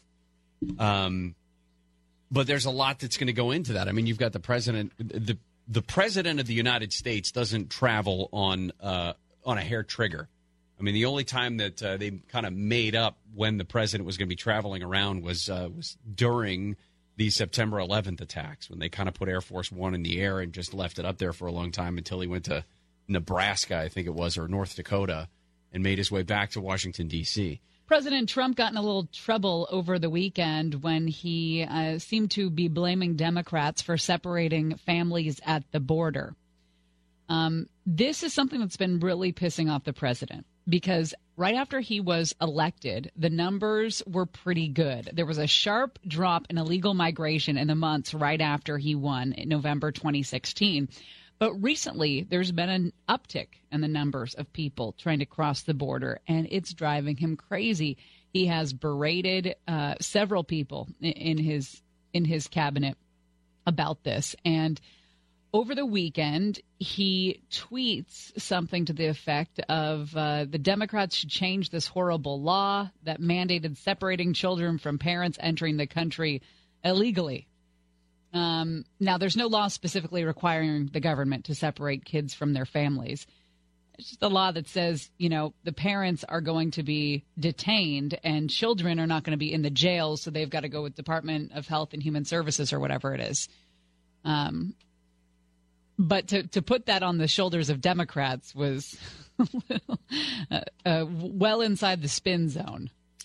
Well, it's I think what the the whole point of it was that Democrats are the ones that are holding up a vote on whether or not we're going to have some sort of fix. I don't know if that's the right word. Some sort of change to the uh, to the DACA policies and what it is what it is that's going to happen with Dreamers.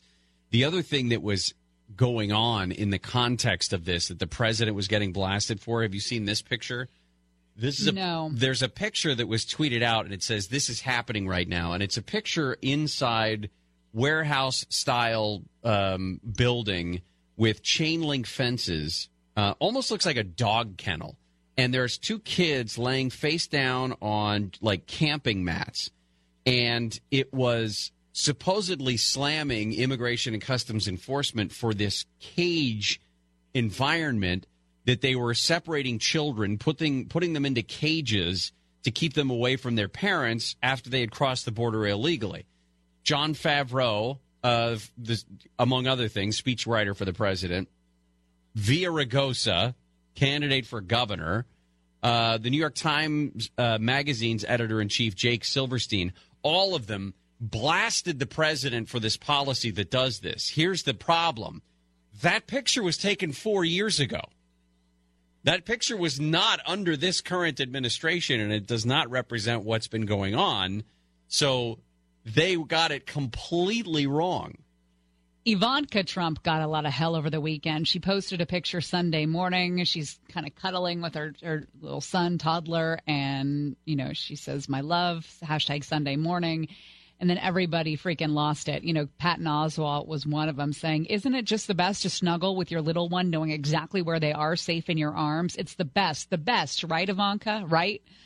Because of course there are people that are being forcibly separated from their children at the border. Uh, Sessions over the weekend responded and said, "Listen, we're not forcing these people to try to cross the border illegally with their kids. We're not making them go there."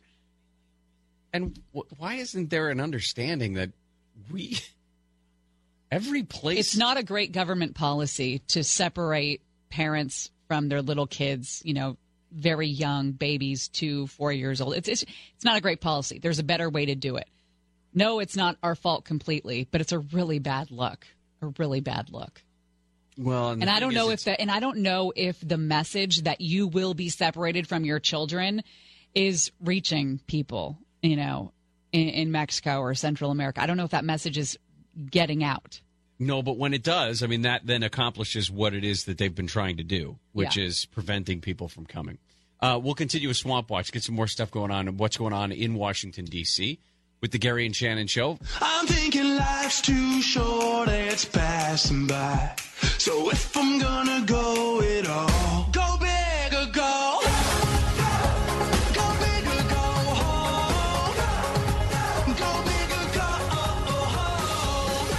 Gary and Shannon. Tanya sent us a newspaper clipping from 1944. And here's the headline Clifton community man, a casualty in the American invasion of France. Second Clifton community boy loses his life on the battlefields of France in defense of his country. And it starts off with um, Monday morning, August 7th, Mrs. Floyd Hansen, Mr. and Mrs. C.W. Hansen received a telegram from the War Department conveying the sad news that their husband and son, Floyd W. Hansen, had been killed in action on the battlefields of France July 8th, 1944, less than two weeks after he had landed in that country with the American Expeditionary Forces. And that's uh, Tanya's great uncle, Floyd. The second casualty to be reported from the community within the past 10 days, and his death brings a feeling of sorrow to the entire community where he was well known and equally well liked and respected. 29 years old. And you think about it, 29 is is um, is old almost when you think about a lot of these war casualties from World War One and World's War, World Wars One and Two. Yeah. Uh, Vietnam as well. I mean, we'd had a, a couple who had written in and said that their brothers or uncles or, or you know fathers' friends were 19 years old. He joined the Army in April 1941, eight months before the attack on Pearl Harbor. Floyd was one of the well liked and respected young men of his community, popular with young and old, and his memory will live long as one who gave his life for his country. Uh, the one of the sad parts about this is the idea of some of these people. If you're a veteran and you remember some of the people that you uh, that you were with, is that there is a lot of times very little time, literally very little time for you to mourn the loss of of a friend or a brother who's right there next to you. Uh, I'm in the middle of a book called Bounty Hunter Three Four. Uh, Jason Delgado is the writer, and he talks about having been in the early days of the invasion of Iraq in 2003, uh, losing a a member of a Marine sniper squad that he had trained with, that he had been with for years, and it, there was not a time for you to stop and and mourn the loss of your brother you had a job to do. And i mean that's what they train these guys to do is to just regardless of what's going on around them complete the job complete the task at hand. And then you know and in that context he was saying that it, they went for uh, several weeks without any any break in terms of moving from kuwait all the way up into baghdad and finally getting an opportunity when there was some downtime to kind of sit around and just remember the fact that their brother Mark was was mowed down in the first few hours of the invasion. That point to me was driven home so successfully for me more than um, than other war movies that I remember in Saving Private Ryan.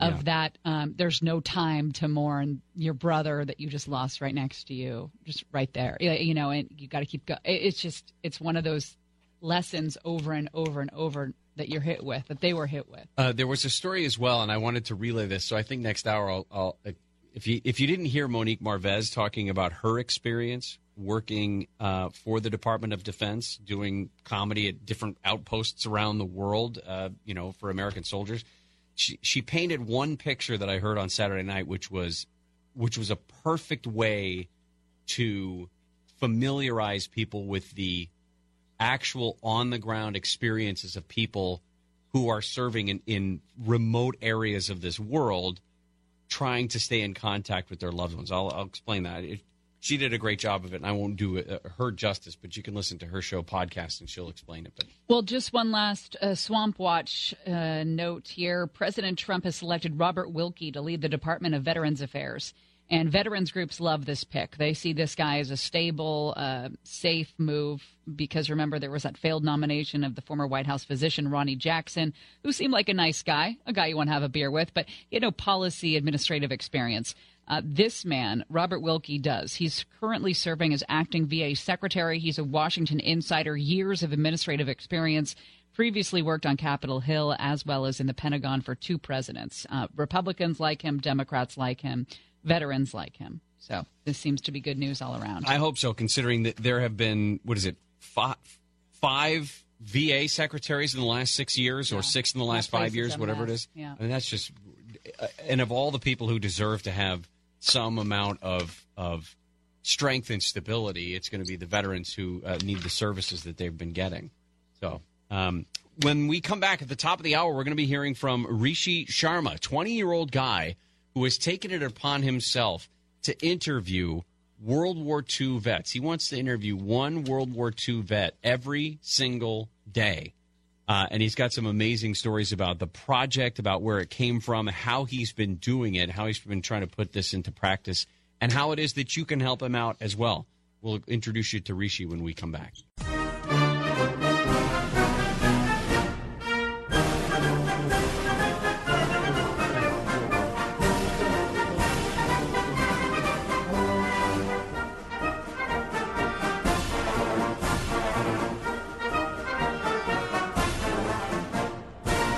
Shannon on this Memorial Day 2018, May 28th. We talked with a a kid, and it's it's hard to call him a kid because he is um, accomplishing so much right now. But his goal is to interview as many World War II veterans as possible.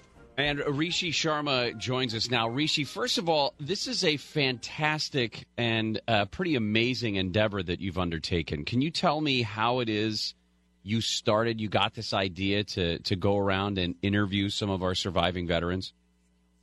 Sure, sure. So basically, uh, my name's Rishi Sharma. I just turned 20, and my mission is to meet and interview two to three World War II combat veterans every single day until the last one passes away. And ever since I was a little kid, I've always been interested in World War II. And I, uh, I would read as many books about the subject as I could get my hands on. I would watch the television programs.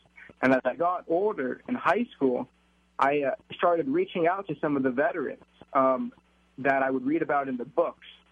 And I would just look them up on the internet and, you know, through the online phone book. And that was such a neat feeling that here I can just pick up a phone and talk to a real life hero. Whereas if I wanted to talk to some kind of stupid celebrity, I'd have to go through a thousand people. But to talk to someone who literally helped save the world, I can just call them and to hear their own in their own words, you know, what happened.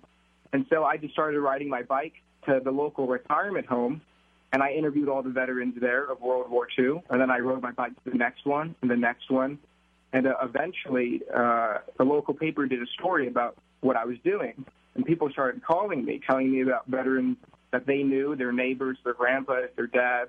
Um, and then I started, you know, ditching class to go do interviews because I was learning more from the veterans of World War II than I was in class. And then by the time I graduated high school in June of 2016, the Associated Press was about to make a national story about my mission. And once they did that, uh, I got thousands of emails from people all across the country telling me about different heroes that they knew. And I decided, you know, I'm not going to go to college. Uh, I'm going to try to document and meet and learn from as many of these World War II veterans as possible. And so uh, I just started out driving, and I've been, I mean, I've interviewed over just 870 World War II combat veterans so far, and I've been to 45 of the states and Canada. And uh, I've not been home in over two years now. I've This just been on the road interviewing World War II veterans. Rishi, you bring up a great point in that we spend so much time uh, focused on celebrities. And when we have this dwindling population of people that could really teach us some valuable things. And it is easier to hear about history and learn history when you're being told a, a real story as opposed to reading in the books and things. And I just wonder how, how helpful that would be if World War II veterans were actually brought into classrooms to talk about their experiences with these kids. Uh, to to have like some practical real world experience about what they went through. Uh, it got a lot bigger from you riding your bike to senior centers after school, and now you're like you said, you're you're driving all over Hell's Half Acre. Uh, how are you? Uh, are you working? How are you putting together money to to do this? So I, I, I've been very, very blessed. So after the Associated Press did a story about my mission, CBS Sunday Morning did a national television program about it. Uh, it, it it's through a GoFundMe, but if, if you guys don't mind, I really don't need. Uh, I don't. I'm not trying to be greedy, and so I, I just don't want people to think that they have to donate because I've been so blessed that I was able to raise a great deal of funding already, and so I mean, I, I just don't want to take more unless I needed it. Do you know what I mean? Yeah, no, I'm just curious about like where you're Oh. staying and all that, and how you make ends meet. Oh, okay, yeah. So uh, the Associated Press did a story about my mission, which led to CBS Sunday Morning doing a story, and that uh, I had an online fundraiser uh, on GoFundMe, and I hope I was able to raise a great deal of funding through that. But uh, when I'm on the road, I live out of the car, and I, I just, you know, by the time I get done, I do three interviews a day. So by the time I get done, like the only places open are like fast food joints. So uh, it's very, you know, low cost what I'm doing. Um, uh, the, the funding I use from the GoFundMe. It's a nonprofit. I run a nonprofit called Heroes of the Second World War. And so, you know, I've been given oral history grants and that kind of thing as well. And that's it. It just pays for travel and food. It's not like I get a salary or anything. What uh, what does one of these interviews look like? You're able to contact uh, whoever it is that you're going to sit down with. How long does it take? What's the finished product look like? Okay, awesome. So basically, you know, lots of people have reached out and told me about different veterans that they know of. Uh, I do a lot of research on my own on Google, you know, trying to find different veterans in different communities. And all I do is I'll find a veteran, maybe on a, a local paper uh, website, and then I'll call them up. I'll explain who I am, what I'm doing, and then they'll agree to the interview. I'll, I'll drive on over, and we'll, I'll have a little bit of small talk. We'll get set up. It's just me and the camera and the veteran. And we start talking about growing up in the Great Depression, then uh, how they heard about the attack on Pearl Harbor, how they got into the service. The majority of the interview is about uh, their experiences in combat, you know, what they had to see, what they had to go through, uh, sacrifices that were made. And at the very end of the interview, we talk about uh, how they want to be remembered, life advice they want to give to future generations. Uh, and then after that, uh, I put the interview on a DVD and I mail it to the veteran. The interviews belong to the veterans. I'm not trying to make a book or a movie. It's just for the veterans and their families and for their future generations. Uh, for the veterans who are more open with their interviews, I'll end up donating that uh, uh, an oral history museum. And currently, uh, I'm working on creating a docu series uh, about these World War II veterans and what it's like to be able to meet and interview them, and uh, to see them, you know, in their 90s and hundreds. It's just, uh, I mean, you can go up to any of these World War II veterans and you can ask them anything about the past 100 years, and you'll get a firsthand answer as a response. You know, whether it's the Great Depression, the worst war in human history, the moon landing, the Kennedy assassination, Watergate. You know, it, it's amazing that they were born in a time when horse carriages were still used, and now they're living in an age where they're self-driving cars. Well, and a lot of And- things repeat themselves. You know, history repeats, and uh, there's a there's a wealth of information trapped in those minds that we need to tap into more often. Uh, Rishi, you're actually talking to a veteran right now. Who is the gentleman, and and what is his story? Okay, the the, the veteran who I uh, am with right now. Uh, want to say hello? Yep. Hi. His name is Mr. Uh, Gerald Monsbach, and he was a tanker in the 88th Cavalry Reconnaissance Squadron. And he actually received uh, the Silver Star, which is the third highest award for valor. He was a tank commander, and uh, uh, he was actually blown out of a tank, and his crew was killed. But uh, he saved. He got the Silver Star for saving the lives of some of the men that were there, and he was 19 years old at the time, which is such an amazing thing to think that you know, the 18 and the 19 year olds were the ones that literally saved the world from tyranny and oppression. Um, I, I, did just want to say quickly, um, you know, if a Civil War veteran suddenly came up from the grave, all the world's media would be hounding him on their knees, begging for five minutes of his time, you know, using the nicest cameras and the fanciest equipment. And what boggles my mind is that we have this opportunity with the World War II veterans, who are, you know, arguably way cooler than any Civil War veteran. and we have the people, the know-how, the technology. I did the math. If we wanted to interview and document all the World War II veterans in the world, we could do it in 14 days. And it, it just, you know, by, by film interviewing them, we can keep those memories alive for future generations so that the men who were killed overseas didn't die in vain. And, and the least we can do is give their deaths some meaning. And so I really ask anyone who's listening to this, please just pick up your iPhone, pick up your phone, uh, or pick up a video camera and just go to a retirement home and just sit down and talk to a veteran or interview your grandpa or talk to your father. Get it on camera and, and do it now because you know if we keep putting it off and putting it off, we're, we're going to make one of the worst mistakes in history. You know, uh, these World War II veterans are like our generation's uh, version of the Civil War veterans, and we should we for the younger generations that won't have the honor and privilege of looking these heroes eye to eye. The least we can do is document them. And it's not just me. I can't interview all the World War II veterans. I mean, we can all do this if we work together. And I would just beg anyone to please take the time to, to talk to them and document it because they took the time to fight and die for us. Rishi, are you looking for more people to interview? How do how does someone get a hold of you if they know that their dad or, or grandpa has some great stories and would love to share them with you? Thank you for asking that. Yes, I, I've interviewed just over 870 World War II combat veterans, but my mission is to interview World War II veterans every single day until the last one passes away. So if anyone out there knows of any World War II veteran, whether it's whether it's your dad, your grandpa, a neighbor, or some guy you met at Walmart, please reach out. Um, the website for the organization is Heroes, H E R O E S, of the Second World War, all spelled out, dot org. So Heroes of the Second World War dot org. Uh, my phone numbers are there. My email is there. Please let me know if you know any World War II combat veterans. I'd love to get them interviewed. Rishi, thank you, and give our thanks to Gerald Monsbach as well. Yeah. Thank you guys for taking the time. I really appreciate it. And again, heroes of the Second World War.org. .org. That's how you're going to find out information about Rishi's project and how you might be able to get information to him about somebody who you think should be interviewed. Heroes of the Second World War.org. When we come back, we're going to read through some of the memorials that people have sent us today uh, about their family members or friends who uh, might have been lost in service to this country. We'll talk about that. We have some other interesting stuff about the USS Arizona Memorial and even Arlington Cemetery that's uh, potentially running out of room. Gary and Shannon, KFI AM 640.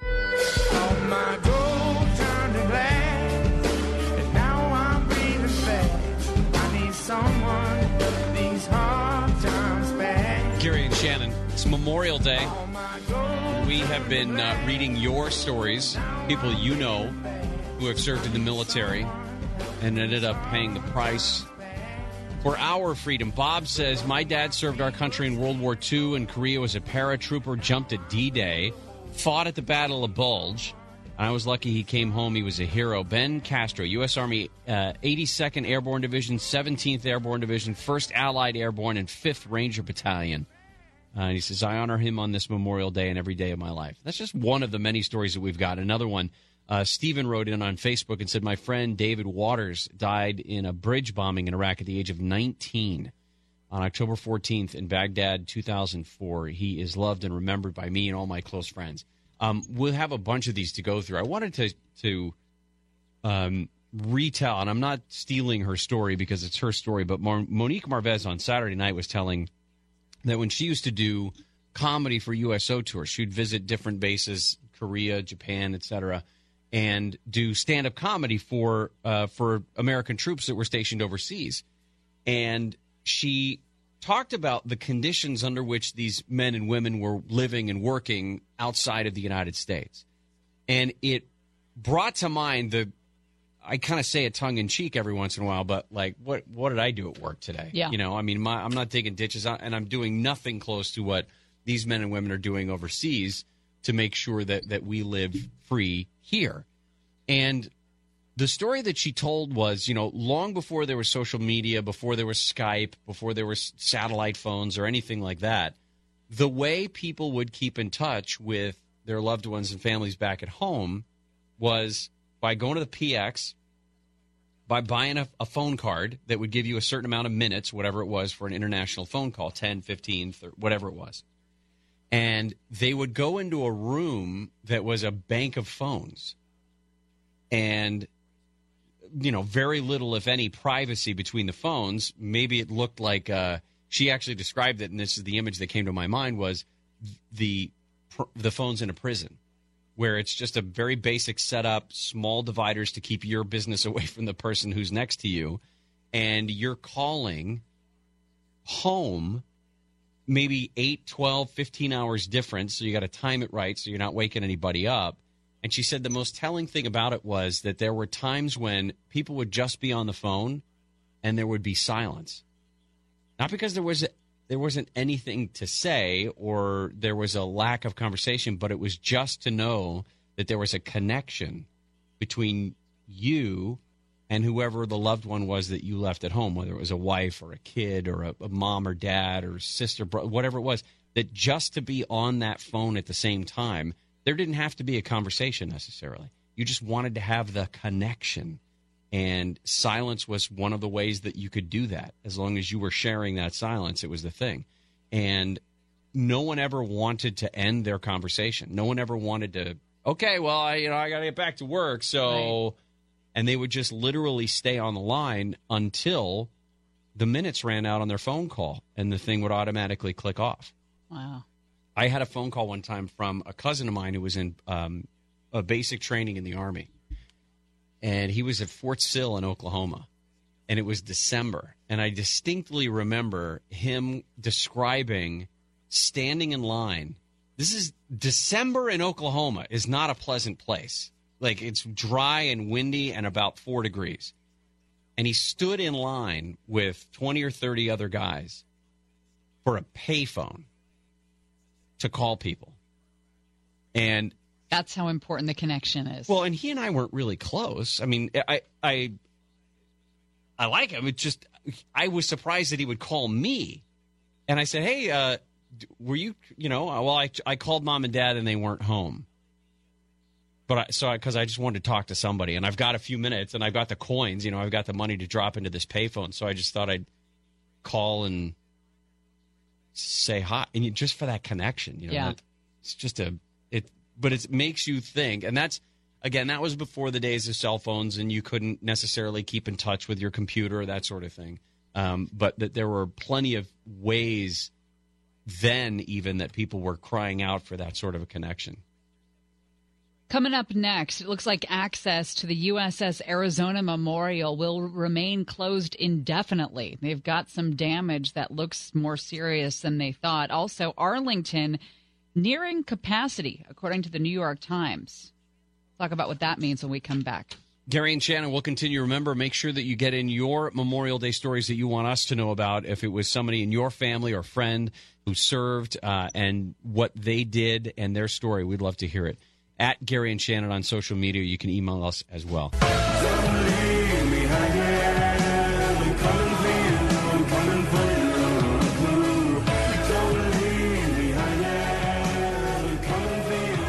Mamadou Gassama, the real life Spider Man in France, who climbed fi- uh, four stories to rescue a four year old boy who was hanging onto a balcony railing. Not only did they give him French citizenship, but they gave him a medal and a job as a fireman. yeah, That's cool. Isn't that cool. The video is really crazy. I mean, Yeah. he climbed up the outside of that apartment building.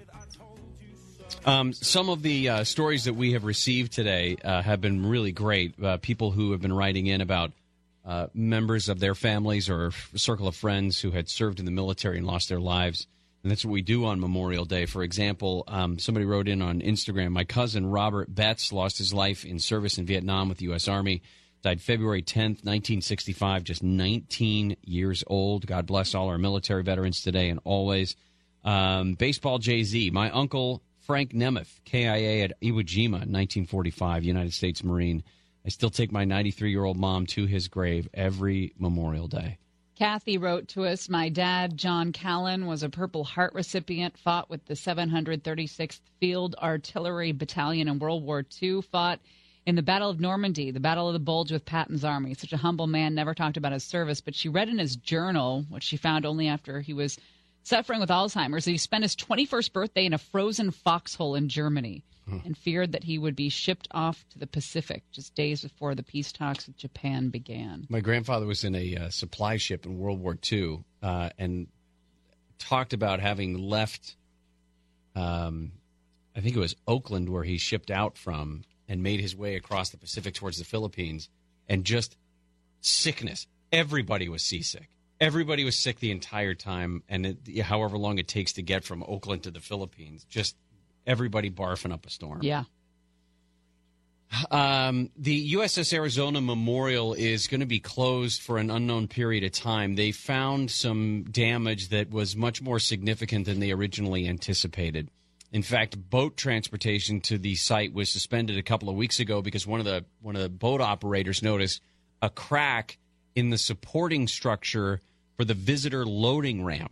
And if if I'm not mistaken, I've never been there, but having seen pictures of it, it's out in the middle of the harbor, and you have to go to a boat. uh, You have to take a boat to get out there. It is chilling and um, a must do uh, when it reopens. The memorial, of course, the final resting place of 1,102 of the 1,177 sailors and Marines killed on the USS Arizona battleship during that surprise attack by the Japanese, December 7th, 41. Of course, the opening salvo in our involvement in World War II. They're saying that if you do have tickets and you're headed out there, I mean, as part of a vacation or whatever you're doing, they will allow you to go out there. I mean, you you watch a documentary, you go through a narrated harbor tour, but you don't actually get off of your boat and get on to what effectively is the uh, the memorial there. Um, so that the Pearl Harbor Visitor Center, like the free museums, etc., are still open. All of that is still there and still available, but it's just specifically the Arizona Memorial that's been closed. The New York Times reports that Arlington is getting close to capacity and may have to deny burial rights to many living veterans. Uh, the cemetery, final resting place for more than 420,000 veterans and relatives, adds about 7,000 more a year. And at such a rate, they say the cemetery will be full in 25 years. The Army runs the cemetery, wants to keep admitting new people for at least another 150 years. Um, but the cemetery is surrounded by highways, developments, and so the expansion is just not feasible. So they're trying to figure out what the rules for admission will have to be to tighten those rules. Um, according to the Times, the Army is considering a policy that would only allow veterans killed in action or those awarded the Medal of Honor, the highest decoration, of course, for acts of valor, to be buried there. Um, they're saying if that's the case, Arlington would bury fewer people in a year than it currently does in a week. They add 7,000 more people annually at Arlington National Cemetery. And if, if that, that rate continues, it would be full in 25 years. The Army has been talking about expansion, but I guess there's been some controversy about about it. There are some wooded areas that are bordering portions of Arlington that could potentially be used, uh, but there was a bunch of controversy about who specifically owns the land, about the use permits, about all of that sort of thing. So I don't, I don't know if that's going to happen. Um, I didn't realize that. Well, today we saw the Tomb of the Unknowns, the laying of the wreath at the Tomb of the Unknowns, which they do every year and have done since, uh, boy, I think since since Eisenhower. Um, the Tomb of the Unknown Soldier of the Vietnam War. The remains were interred in 1984 when Reagan was president, and then they were disinterred under Clinton in 1998 because they had been identified as those of an Air Force First Lieutenant Michael Blassie, and his family then took possession of the uh, the remains, and they were reinterred near their home in St. Louis, Missouri. So they decided that at from this point, well, from that point forward, the crypt at the Tomb of the Unknowns that contain the remains of a Vietnam unknown will just remain empty in perpetuity. So uh, we have a some other stuff that was going on. I wanted to make sure that we get to uh, revisit this story about the letter from Rob O'Neill. Rob O'Neill is the Navy SEAL who is credited with shooting and killing Osama bin Laden in that SEAL Team 6 raid way back in Abbottabad seven years ago now. The first line of his letter is "Don't wish me a happy Memorial Day." There's there's not happiness that goes along with your friends, your brothers, your sisters, your comrades uh, losing their life in a war, um, and he questions why there is so much war. And yes, he did several different tours, hundreds of missions, but yet wondered through those why does all this need to exist? We'll talk about that when we come back. Gary and Shannon will continue just a moment on this Memorial Day. It's Monday, May 28th. Just a chance I take to keep on dreaming. You're just another day that keeps me breathing. Gary and Shannon. Brian Suits is in for John and Ken today, so he'll be along coming up in just moments.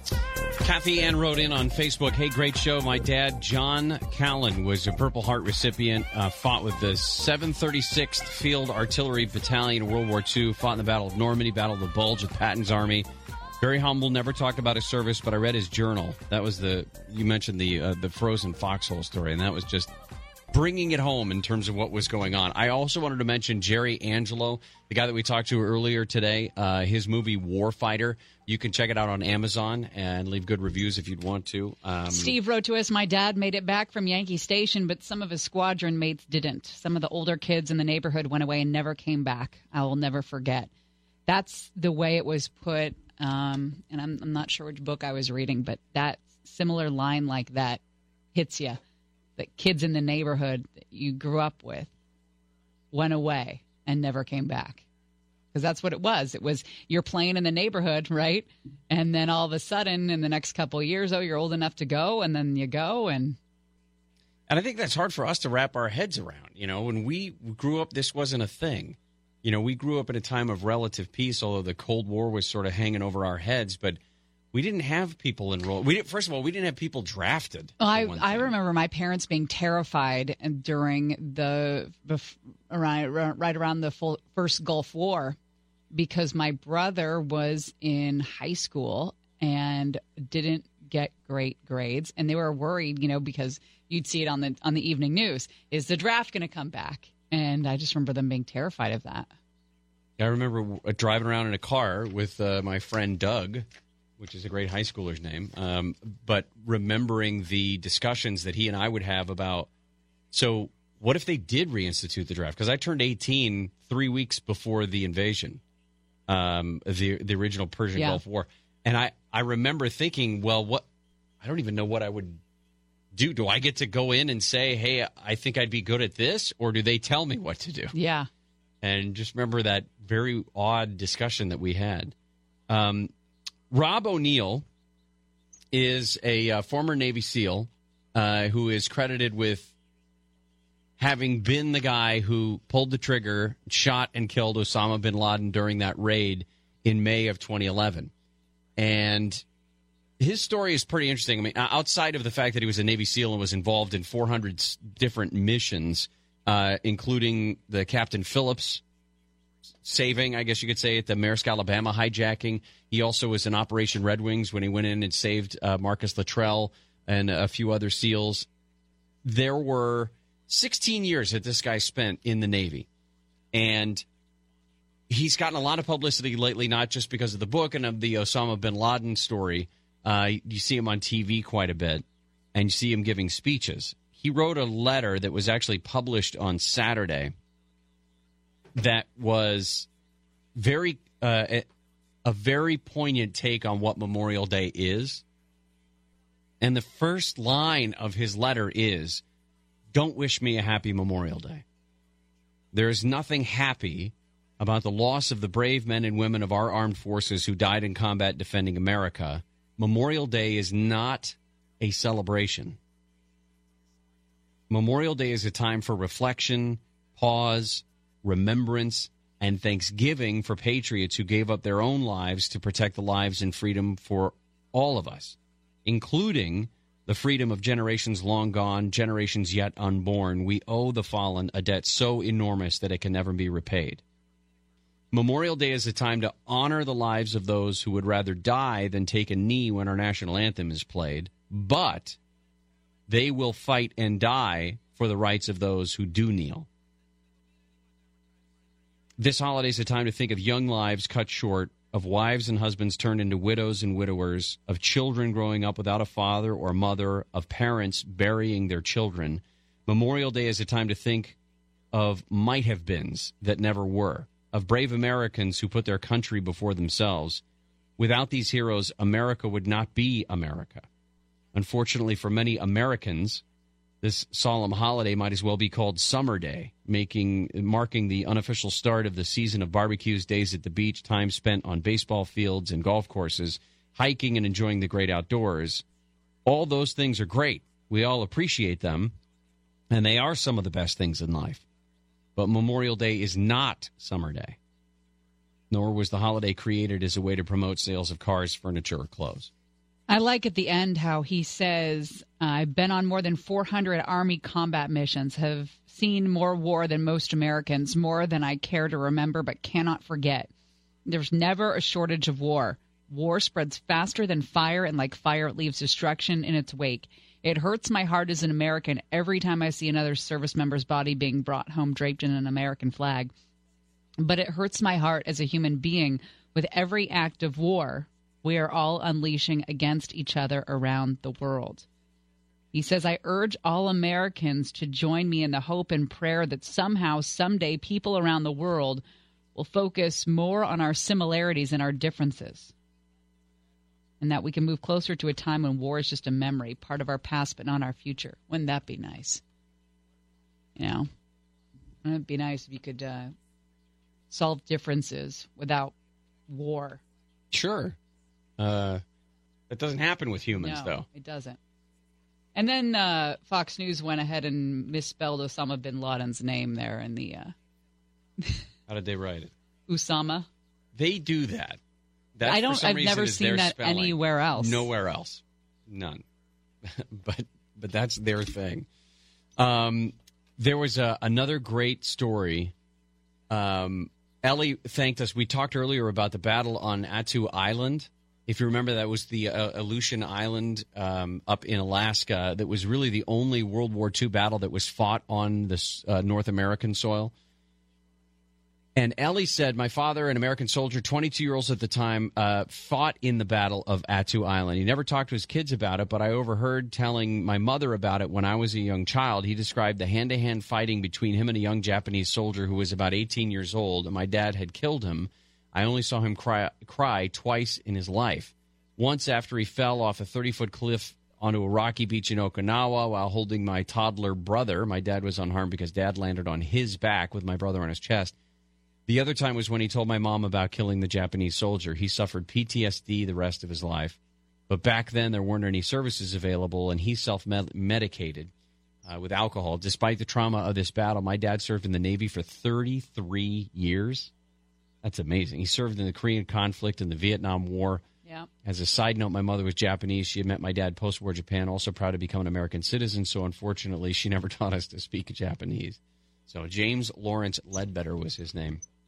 There's and the thing is, there's there's, There's so many of those battles, and there's so many of those those just terrible hell days that that our troops have gone through. That you you know you they're not the big ones, you know, and, and so you don't know about them all the time. But those those days stick forever in, in the memories. I mean, we were talking about guys that are 95, 102, and they still um, have night terrors. They have still have nightmares from from that day 75 years ago when they're doing hand to hand combat with uh, with the Japanese who are trying to make a last ditch effort to to hold on to that Aleutian Island. And then how many stories have we heard also of, you know, outside of the victory of World War II, when ticker tape parade was, you know, the, the best way to celebrate people coming back and victory, uh, you see something like the Korean War where that same recognition eh, didn't really strike a, the right chord. And then after Vietnam, people came back and were spit on. Well, and that's why when we were talking to the American Legion writers in Lancaster at Bravery Brewing, it was it was so special and moving because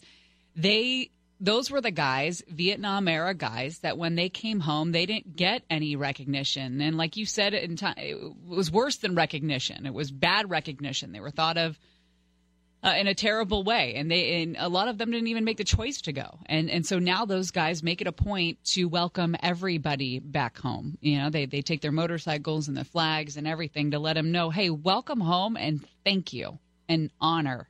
Yeah, and never again are we going to try to, you know, welcome people back home with, you know, taunts and and heckling as they get off their airplanes. Brian Suits joins us now. Brian Suits is in for John and Ken today. How are you? Hi there, Donnie and Debbie Downer. Uh, the uh, the only veteran on staff, and you get to work on Memorial Day. Yeah, it's part of iHeartMedia's commitment to veteran employment. Oh man. You know, that's why this is my 10th anniversary for filling in for John and Ken on Memorial Day. And you know what uh, November 11th is? That's the day you got my fired. 11th anniversary of filling in for John and Ken. No, that's that that's the date from 2007 when our former mutual a-hole boss fired me on on Veterans Day up in Seattle. Yeah, so that that ha- I warned him. I said you, you can Well, wait, you can wait till Monday. maybe he And was said no. We better do it now. And I went, okay, and so we did. Who is that? Uh, you don't know. DK, you don't know him. Okay. Yeah. DK. I get it. I see you. I No, I see mean, what you really- did those there. really are his initials. Oh. Yeah. How, apropos. Uh, well, what are you going to do today? Oh, wacky stories. Uh, we have uh, balloon animals, uh, magician coming in. No, I'll tell. I've got I've got a couple interesting stories. Something, something I re- my dad was an Okinawa veteran, World War II, and I've got a, really uh, really interesting story about him. Um, and then a, a a close friend of mine from my artillery school in Oklahoma at Fort Sill. Uh, uh, I read his name uh, in 2005 in Baghdad on the K- on the daily KIA list. Right, I thought he died in 2004. Years later, he's alive in Ojai What? with a pool. So, uh, Oh my God. yeah, a guy. he has an unusual name, and somebody coincidentally, someone with his identical name died in Iraq while he was there as well. And I saw the name without rank or hometown. I I thought, who else could it be? And he was one of the guys who went in my permanent, you know, you know, so that happened list. And then years later, a mutual friend said, "What are you talking about?" And I went, "No, man, he croaked back in 04. And he said, "No, he didn't. He's back in. He's like." No, and he has a pool. yeah. So anyway, it's, it's an interesting story. I might bother him. I, I might